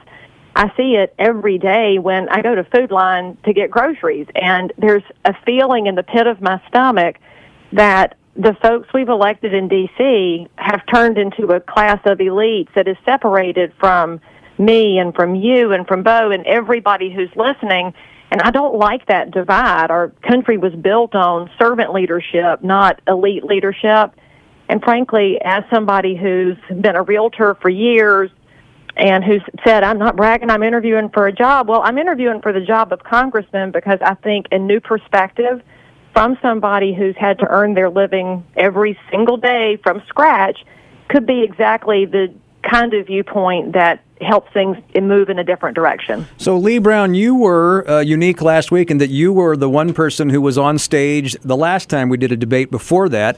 You've been in one of these hotly contested primaries before, and obviously in that first one, District 9, that Dan Bishop ultimately won, you didn't win that one. But what did you take away from that experience that now says to you that I've got to do it differently this time around? And so what's the strategy to break out from the pack? Because one of you's got to do that. Well, for starters, I live in the district this time. So last time in the old District 9, my residence was 4 miles outside the district boundaries, and even though I owned real estate inside Union County, the voters were very clear at saying, we want one of us to be elected, and I was told that many, many times, so I took it to heart. And then, of course, the other thing I learned that was, I think, a good lesson for everybody who hates how nasty politics can be. Mm-hmm. I never got into the whole attack mode because I'm just not wired for that. And Dan, who has done a ridiculously good job in the Congress and been so effective so quickly, he and I spoke all the time during the primary and after, because the relationships should matter more than the person in the seat. And what Dan would call me about was to get my input on real estate related issues, to ask me what I was seeing in the field and what I was seeing from my professional standpoint, because he understood that his expertise was not in that particular strain, and he looked for input. Well, we built a great relationship, and I think that's something that I could bring to the table because I'm a relationship builder. And I learned how things could be done well, and that's what I want to carry forward. Now, you just mentioned that Congressman Bishop would reach out to you for real estate issues. You mentioned in your first answer that you notice what's going wrong with our country when you just go to Food Lion. You know, down the street, you realize that inflation is a big issue. What are some of the top issues that you plan to go to Washington fighting for or fighting against if you are the person that makes it out of this pack of six? That's a great question. I don't think there's any dispute right now that the number one issue we're facing is this open border. It's affecting every angle of life, and I have a friend who knows where these illegals are being dropped off, right in Cabarrus County. And when I've asked the local law enforcement about it, they've said there's nothing we can do unless they commit a crime, because there's not really a good basis for going after it. But when people come into our community, we want them to have followed the laws. So I just want to point out there, too, I think the immigration and immigrant word has become conflated. Not everybody who comes to this country is an illegal border crosser. I mean, Charlotte's area is completely full of people who've immigrated here following the laws.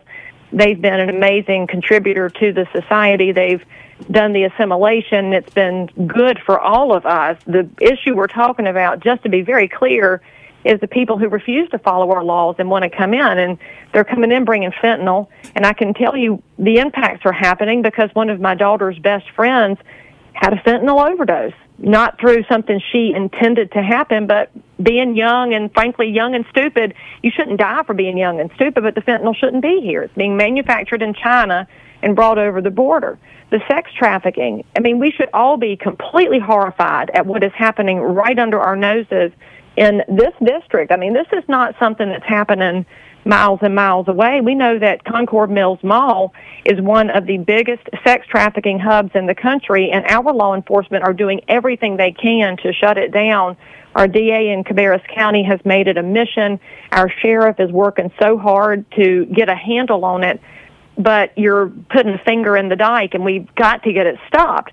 So when I looked at that vote yesterday on my workers, I was just astonished that we don't have a full-throated, the man is not doing his job response from both parties, because this is not something that affects one side of the aisle or the other. It affects every single citizen, and it's primarily affecting people who don't expect it to hit them. I mean, I'm not going to take illegal drugs. I don't feel like I'm as much at risk of fentanyl, but I see a young person who's staring at social media, their brain's not fully formed, they're targets. And the same thing with the trafficking going on, which is existing human slavery. In fact, that vote yesterday on Mayorkas, they could have started with the fact that he's trying not to do his job. The fact that the border agents are being told not to enforce the border is, to me, the biggest dereliction of duty outside of not doing the proactive things to close the border and deport the illegals that are amongst us. But instead, they're actively saying we're not going to do anything. And I think that's, I wouldn't allow it in my house. I mean, think about it. When you were coming up as a teenager and you wanted to break the rules, I think all teenagers do, you expect your parent to say, no, we have boundaries here. And that's what makes for an excellent adult later on, is learning how to respect boundaries. We're not doing that as a sovereign nation, and we should, because it's just out of control, and I'm astonished that more people aren't upset about it. Lee Brown, running for District 8 U.S. Congress. She was on stage with us a week ago. She's got 5 competitors, and they're all eyeing Super Tuesday coming up in about a month. We appreciate talking to you one-on-one, and I'm sure we'll talk again, but hope you have a great day. Thank you, Bo and Beth. It's an honor to be with you today, and appreciate what you're doing. Sure. Yes, thank you. Thanks for being with us.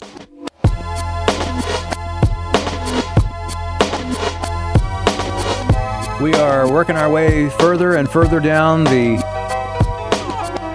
Bo and Beth rabbit hole. It's what we do here. And we talk politics, and we talk about the news of the day, but really my favorite days on this show end up being days we get started on something, and it sort of wraps around everything else and comes back around. And, you know, and part of the way we know that we're not done with it yet is because you're calling us, you're texting us, you're emailing us. Yep. GMBTshow@WBT.com, 704-570-1110. Let's go to Ken. Ken's on line one. Hi, Ken. Welcome to the show. Hey, Bo and Beth. Good to talk to you again. Hey, Ken. I am a big baseball glove collector. And many years ago, I think with 2 or 3 box tops and about $3, I ordered a Mickey Mantle baseball glove with the facsimile signature in the palm. What? Yeah, and it's an adult glove. I mean, it's really not a toy. It's an actual glove that you can use. And that's about a $400 glove now. And I still have it, along with my others. And but anyway, that's what I got off the back of a Post cereal box. Now, see, that's a cool get. Yeah, it is, and yeah, I've got about 260 gloves, and that's one of my favorites. Holy pajoli! You know, it's funny because today everything's so instant. Mm-hmm. You know, you scan a QR code or you text somebody and get something right back. Back in the day, we had to go to some trouble to get anything. Like you had to cut off, you know, you had to get the address on the back of the cereal box, and then you had to put it in an envelope with a self-addressed stamped envelope, put it in the mail, and then like you had to wait like 7 or 8 weeks to get it back. But you know, right. I think that's part of the deal is by the time you got it back, you felt like you'd gone through some trouble to get it, and then it just felt precious to you because you had worked so hard to get it. So I can imagine when you got that glove, I bet that was a hoot and a half. Yeah, it still is. I still enjoy looking at it. What, and, what cereal was it, did you say? What's that again? What cereal was it? Yeah, I can't remember the cereal, but it was made by Post cereal. Yeah. I think it was Raisin Bran that you had stuff. I remember getting, and I think it was Trix cereal. I got the proofs of purchase, and you would cut them, and you put them in the envelope. I think I got a mood ring.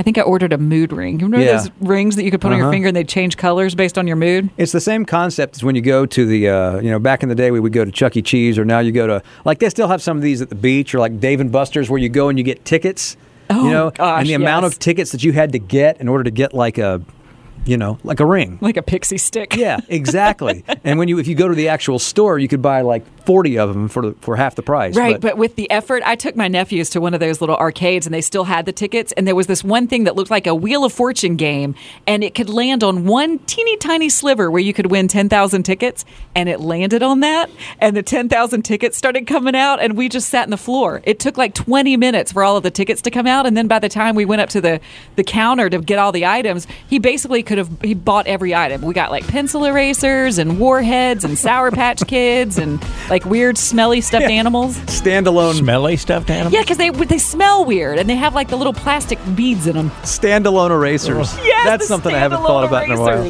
Yeah, and it was skee ball most of the time that you would win the tickets on. Oh yeah. Oh man, yeah. I still love that game. I love skee ball. You guys are so old. Yeah, well, we just learned it all from you. Trix cereal. Trix. Mood ring. You know what Trix are. For kids. Made for kids. The governor is with us for the next hour. Big Wednesday show. You ready to go? I'm ready. Ready? I'm going to step on so many toes. People will be screaming. Let the screaming begin. Hang on. We'll be right back.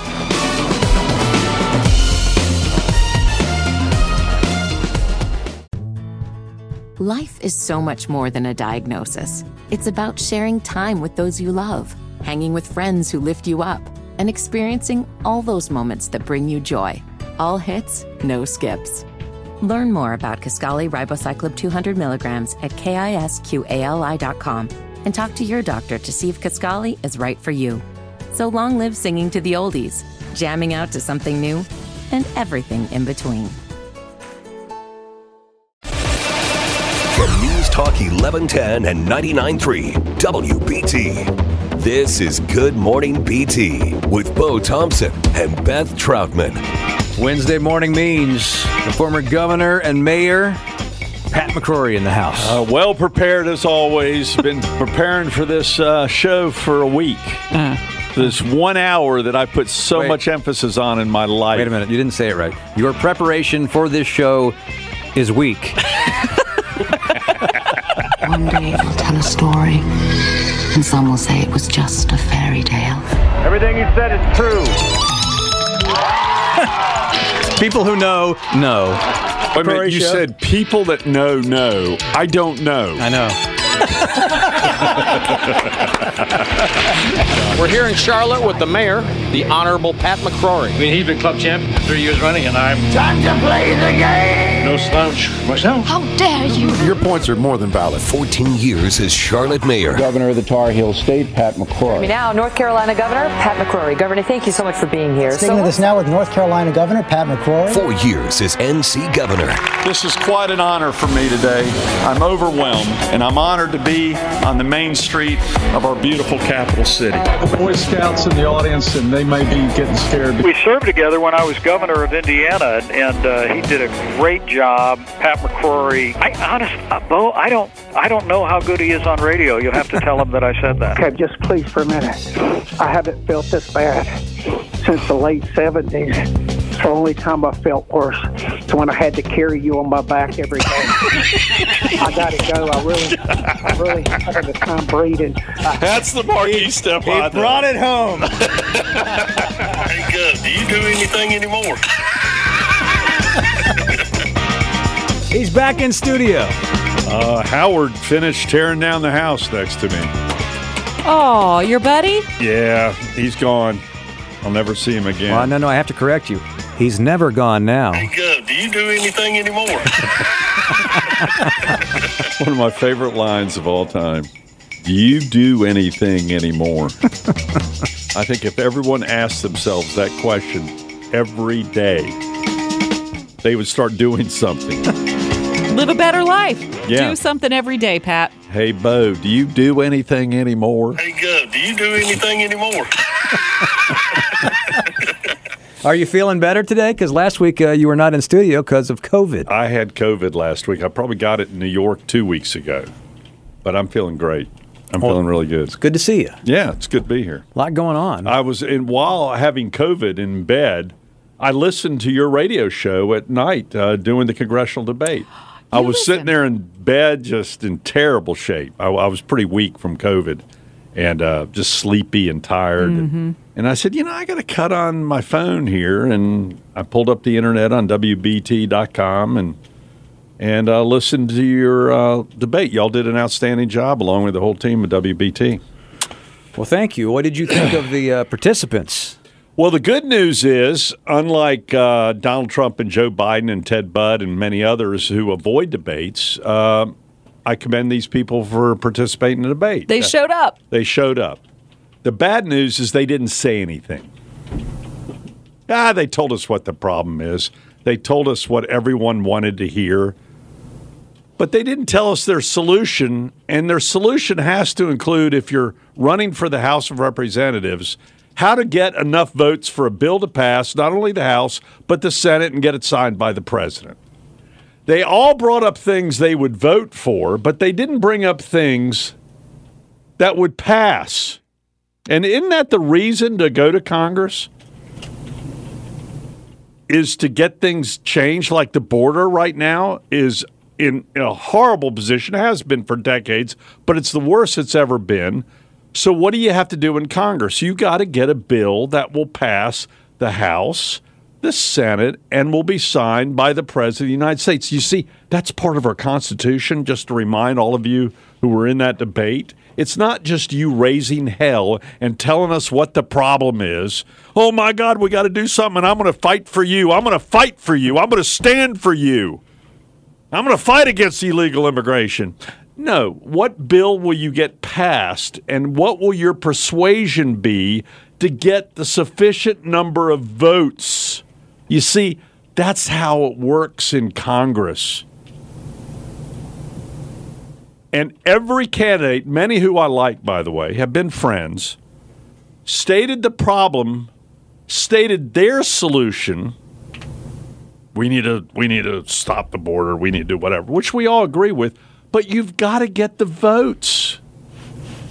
And as we see in Congress right now, no one has the votes. And when the people who work to get the votes done then present the bill, everyone goes, no, that's not exactly what we want. Therefore, I'm voting against it. Therefore, you've done nothing. And doing nothing is doing something. Let me repeat that. Doing nothing is doing something. And that something is an uncontrolled border right now. But they're so proud of themselves in Washington right now. I fought against this bill. Okay, you fought against that bill. What bill did you write to get sufficient votes? Because you have a 3-vote majority in Congress, in the House of Representatives, you're in the minority in the Senate, and you don't control the White House between now and January. In other words, there is a math in the Constitution, basic math. So every one of the congressional candidates said what the audience wanted to hear. I'm going to fight for you. I'm not going to compromise. But their goal in Congress, you got to have the leadership to get the votes, as opposed to leadership to stand on the Capitol steps and yell and scream, which accomplished nothing. What do you think of this narrative that they aren't accomplishing anything on the border because they want to continue using it as a campaign issue, both Democrats and Republicans? Well, this is what's happening. You see, I've played the game. I've been played by the game. I'm here to expose the game. The game is this. The Democrats are losing terribly in the polls on immigration. I don't know why. I never understood why Democrats don't want to control the border and enforce the law. I still don't understand it to this day. So it's backfiring on them. Finally, the American people are looking at the TV set and going, this is out of control. And the Democratic mayors are saying, this is out of control. So finally, they're caving in. They're caving in, even though they control the Senate and the White House and only have a 3-vote minority, they're caving in. And therefore, the most conservative U.S. senator said, okay, let's draft a bill. This guy's more conservative than Jesse Helms was. So he writes a bill getting 80% of what the Republicans have been asking for, because the Democrats want to win their elections, too. They write the bill. It's presented. They go, he's a Mitt Romney. We can't sign this bill. And therefore, nothing will be done. Nothing will be done. Congratulations to all, Republicans and Democrats. You're getting nothing done while the border is out of control. And yes, many of these people are coming into North Carolina. Yes, they're going to New York and Chicago and Phoenix and Seattle and Portland and San Francisco. And it's going to be a danger to all of us. And they're accomplishing nothing because their goal is to win the primary in a safe district, and then they walk into the general election because of the gerrymandered districts in both the Republican and Democratic Party.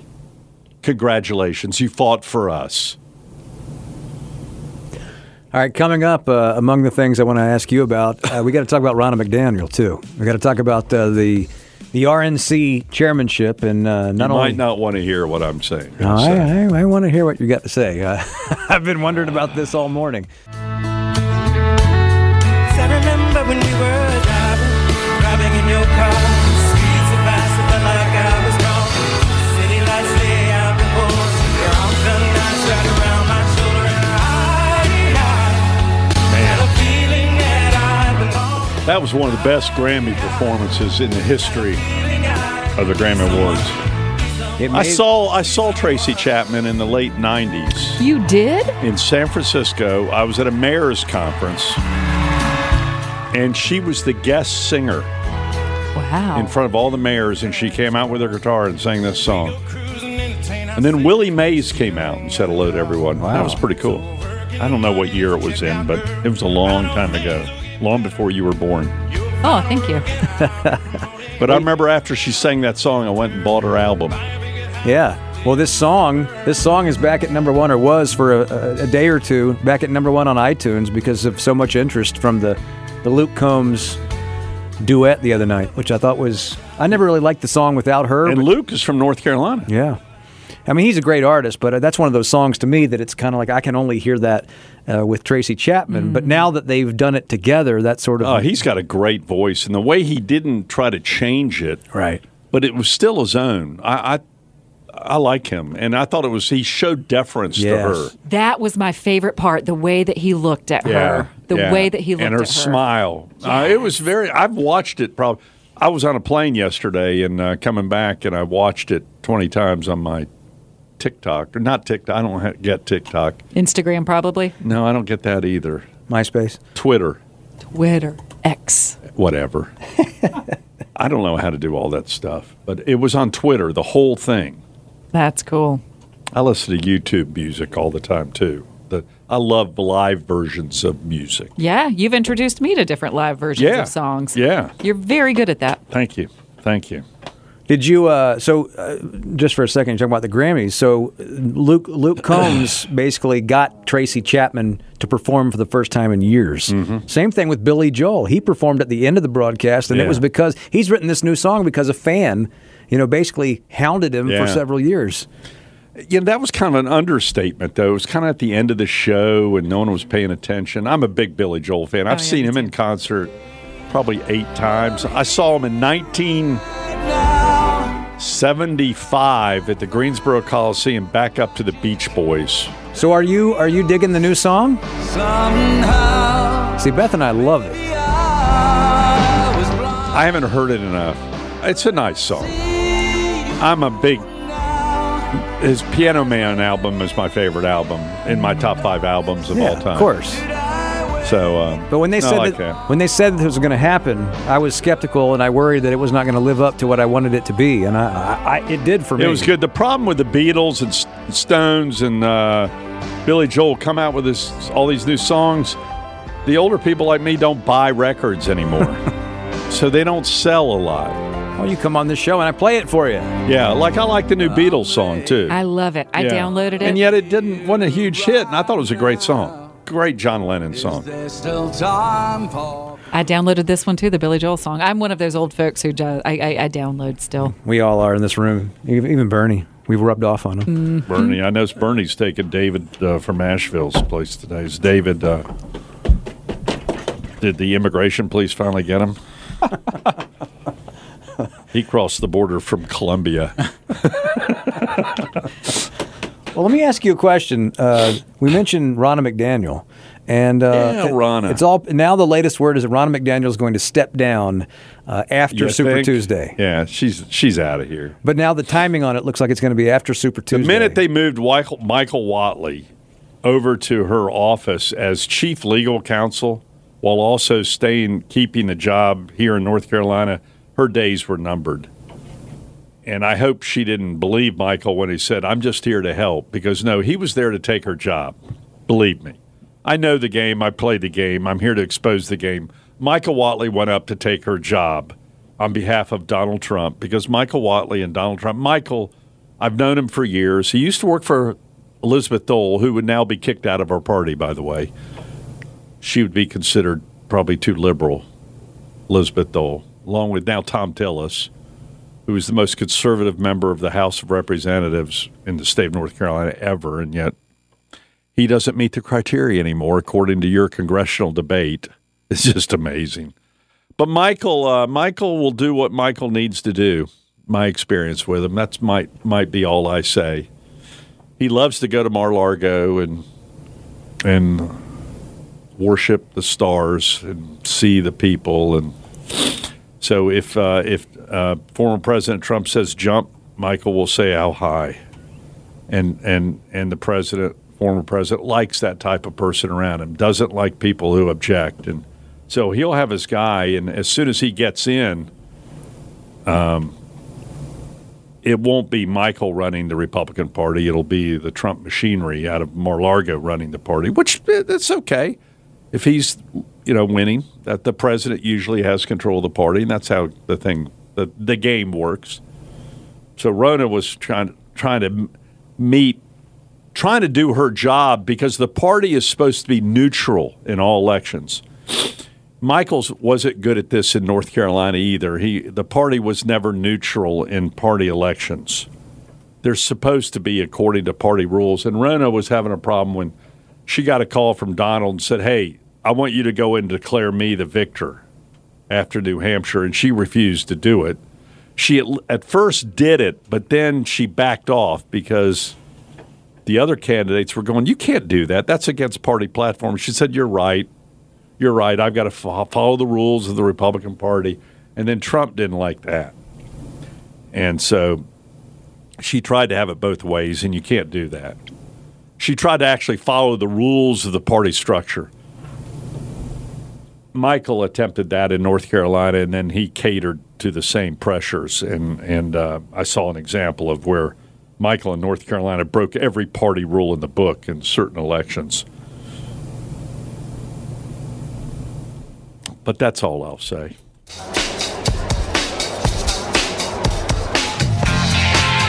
News Talk 1110, 99.3 WBT. You know what we do on Wednesdays. We have the governor, former mayor Pat McCrory in the house. Lots to talk. Oops, I just lost the music. Sorry about that, folks. That's my fault. Here we go. And scene.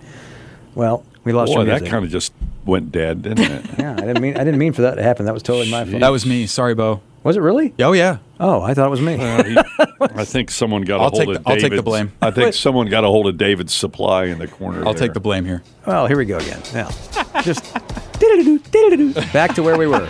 All right, News Talk. Like 11. I've heard this before. Yeah. WBT, the governor, who joins us on Wednesdays.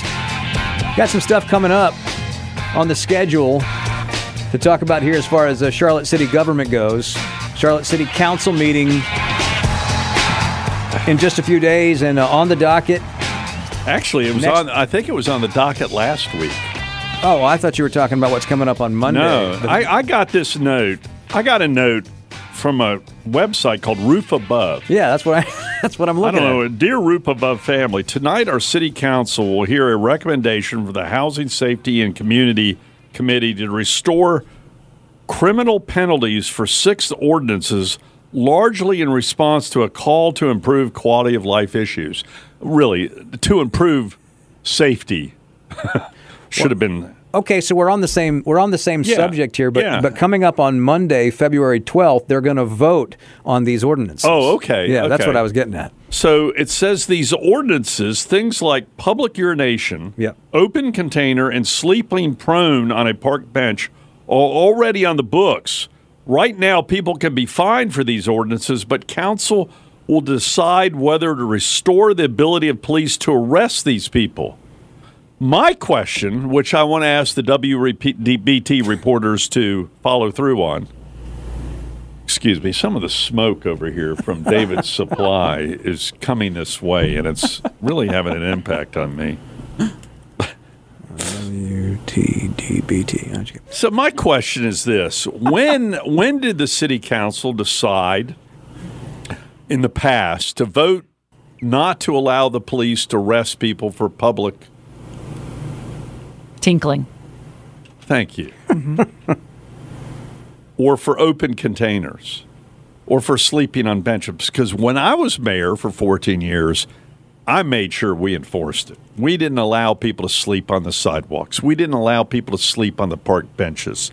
We didn't allow people to just take a whiz in the corner of a building. Or poop. Or that. And that's happening too. That's what you see in San Francisco. That's what you see in Portland. And that's what you see in Charlotte. So my question is, I know it didn't happen before 2009. So my question to the city council and mayor, when did they vote on telling the police not to arrest people?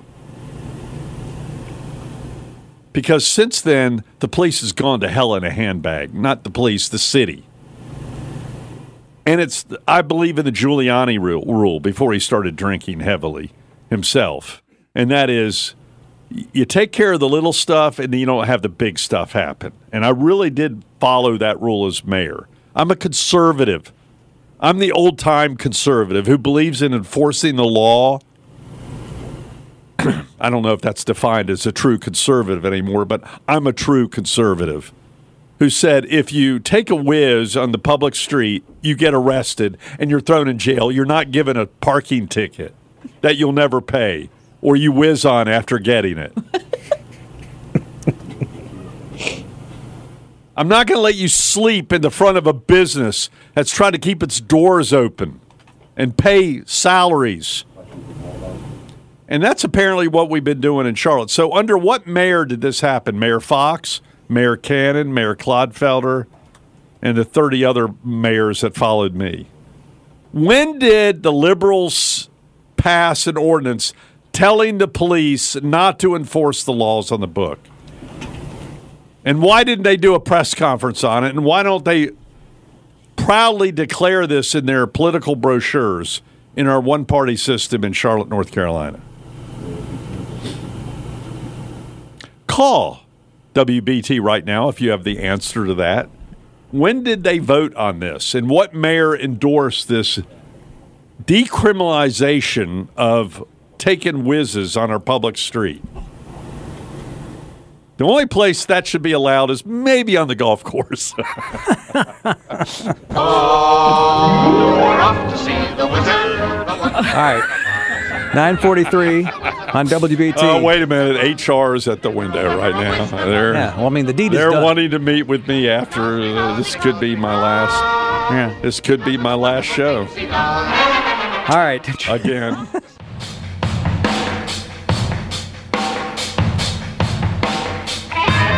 I don't usually do this when you're in here, but occasionally we'll head to the phone line. I asked for someone to call, and... You flew the bat signal. I did the bat signal, and Pete Callender called up and said, I got an answer for you, and it's quite a remarkable answer. The question is, city council's discussing reinstating ordinances where you could actually arrest people and put them in jail for public urination, or as I say, whizzing on the sidewalk, for sleeping, for open container laws. And I went, well, I know I didn't do this when I was mayor or on city council for 20 years. So when did this happen? And my gosh, Pete has the answer. Pete Callender, you're on WBT. Yes. Good morning. Well, you know me. I'm a giver. And so when I heard... Pat asked the question, looking for somebody to offer up the answer. I can tell him it was not the Charlotte City Council that actually did this. It was the Republican-controlled state legislature. Senate Bill 300 took effect December 2021, and they basically kicked down to the local jurisdictions, the cities and the counties. It gave them the decision-making authority whether to criminalize certain, nuisance laws, certain local ordinances. It said if they want to make these things criminal, they can do so. They also forbid certain criminal ordinances or certain types of ordinances like certain development or ordinances or licensure and regulation stuff. You couldn't criminalize those, so they banned criminalization of that stuff, but they said all these other things, all these local ordinances, they become de facto civil crimes, but you can criminalize them, but you have to do that. So they were doing a favor for one group of people in the state legislature, and they had to apply it to everything, probably. Seems like it. Yeah, and there was I know the game. I've played the game. I've been played by the game. And so our Republican legislature, all these Republican legislators who are now running commercials for whatever office they're running about how we need to be tough on crime, they actually wrote a bill signed by Cooper, I assumed, which decriminalized things. But to let them off the hook, the city councils have had a chance to reinstate those laws, right, Pete? Well, that way they Correct. Can blame whoever runs whatever city crime is bad in, right? Well, but also keep in mind, you've got the demand by a lot of cities for local control. Right? They've been making demands on Republicans in Raleigh that Republicans are always usually historically about local control. Well, they used to be. They actually, they've gone the opposite way in the last 20 years. Right. When they got control of the state government, then all of the arguments seemed to flip where the Democrats who were running the cities, they used to want the Democrats did not want local control. They wanted to be a Mother May I state. But then when the legislature flipped, then the roles reversed. And so, you've got this. This was done in order to say, okay, cities, you want more control over this stuff and what is and isn't criminal activity. You go right ahead and decide to do that. But, counties and towns that want to keep these things criminal penalties attached, they can do so. Wow. Well, I hope the city reinstates those immediately, and they should have restated them a long time ago. Yeah. And the state legislature should have made this clear. But I guarantee you they were doing a favor for one group that was asking for decriminalization. It was probably nonviolent crimes, but it was probably costing them. And in order to do that, they had to apply it to everything.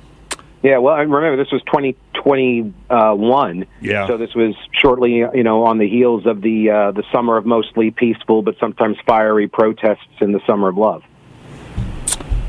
Wow. Caller, we appreciate it. You don't see this in any of the commercials that are being run now, because a lot of state legislators are running for, Congress and everything, how they're going to be tough on crime, but they're not stating this in their commercials. Pete, it's been real. Pete? Yes. Thank you, guys. By the way, Pete, I'm going to be on your show apparently at 12 o'clock today, right? 12 something. I don't know. I have people that book those. Me. I'm sorry. He's right next to me. I just want to warn you, he's been in David from Asheville stash all day, so he might not be in good shape. No, I was curious. I heard you talking about Michael Whatley, and so I would love to be able to sort of pick your brain on that, and also get your take on the immigration. Because I'm old enough to remember when you had put together the mayor's task force on immigration that took a first look at that assessing. And they used that against me in a commercial for the Senate race. Right. Well, that's the game.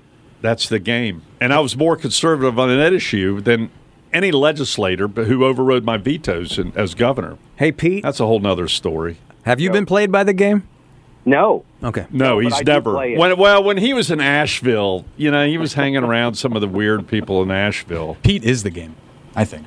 I mean, that's what they call me. Pete, I knew you in Pete, I knew you in Asheville, and you kind of got compromised there a little bit. Really? Yeah.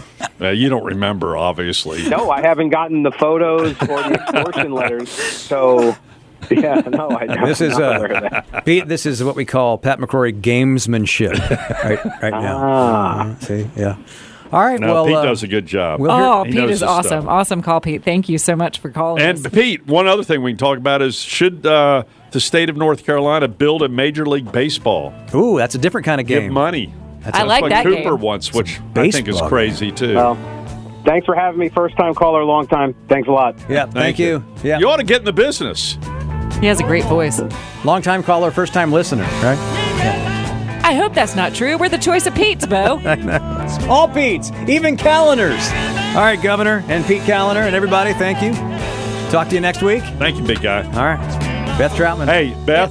Yes. Don't go whizzing around Charlotte. I can't. It's hard to do as a lady. Get back, Loretta.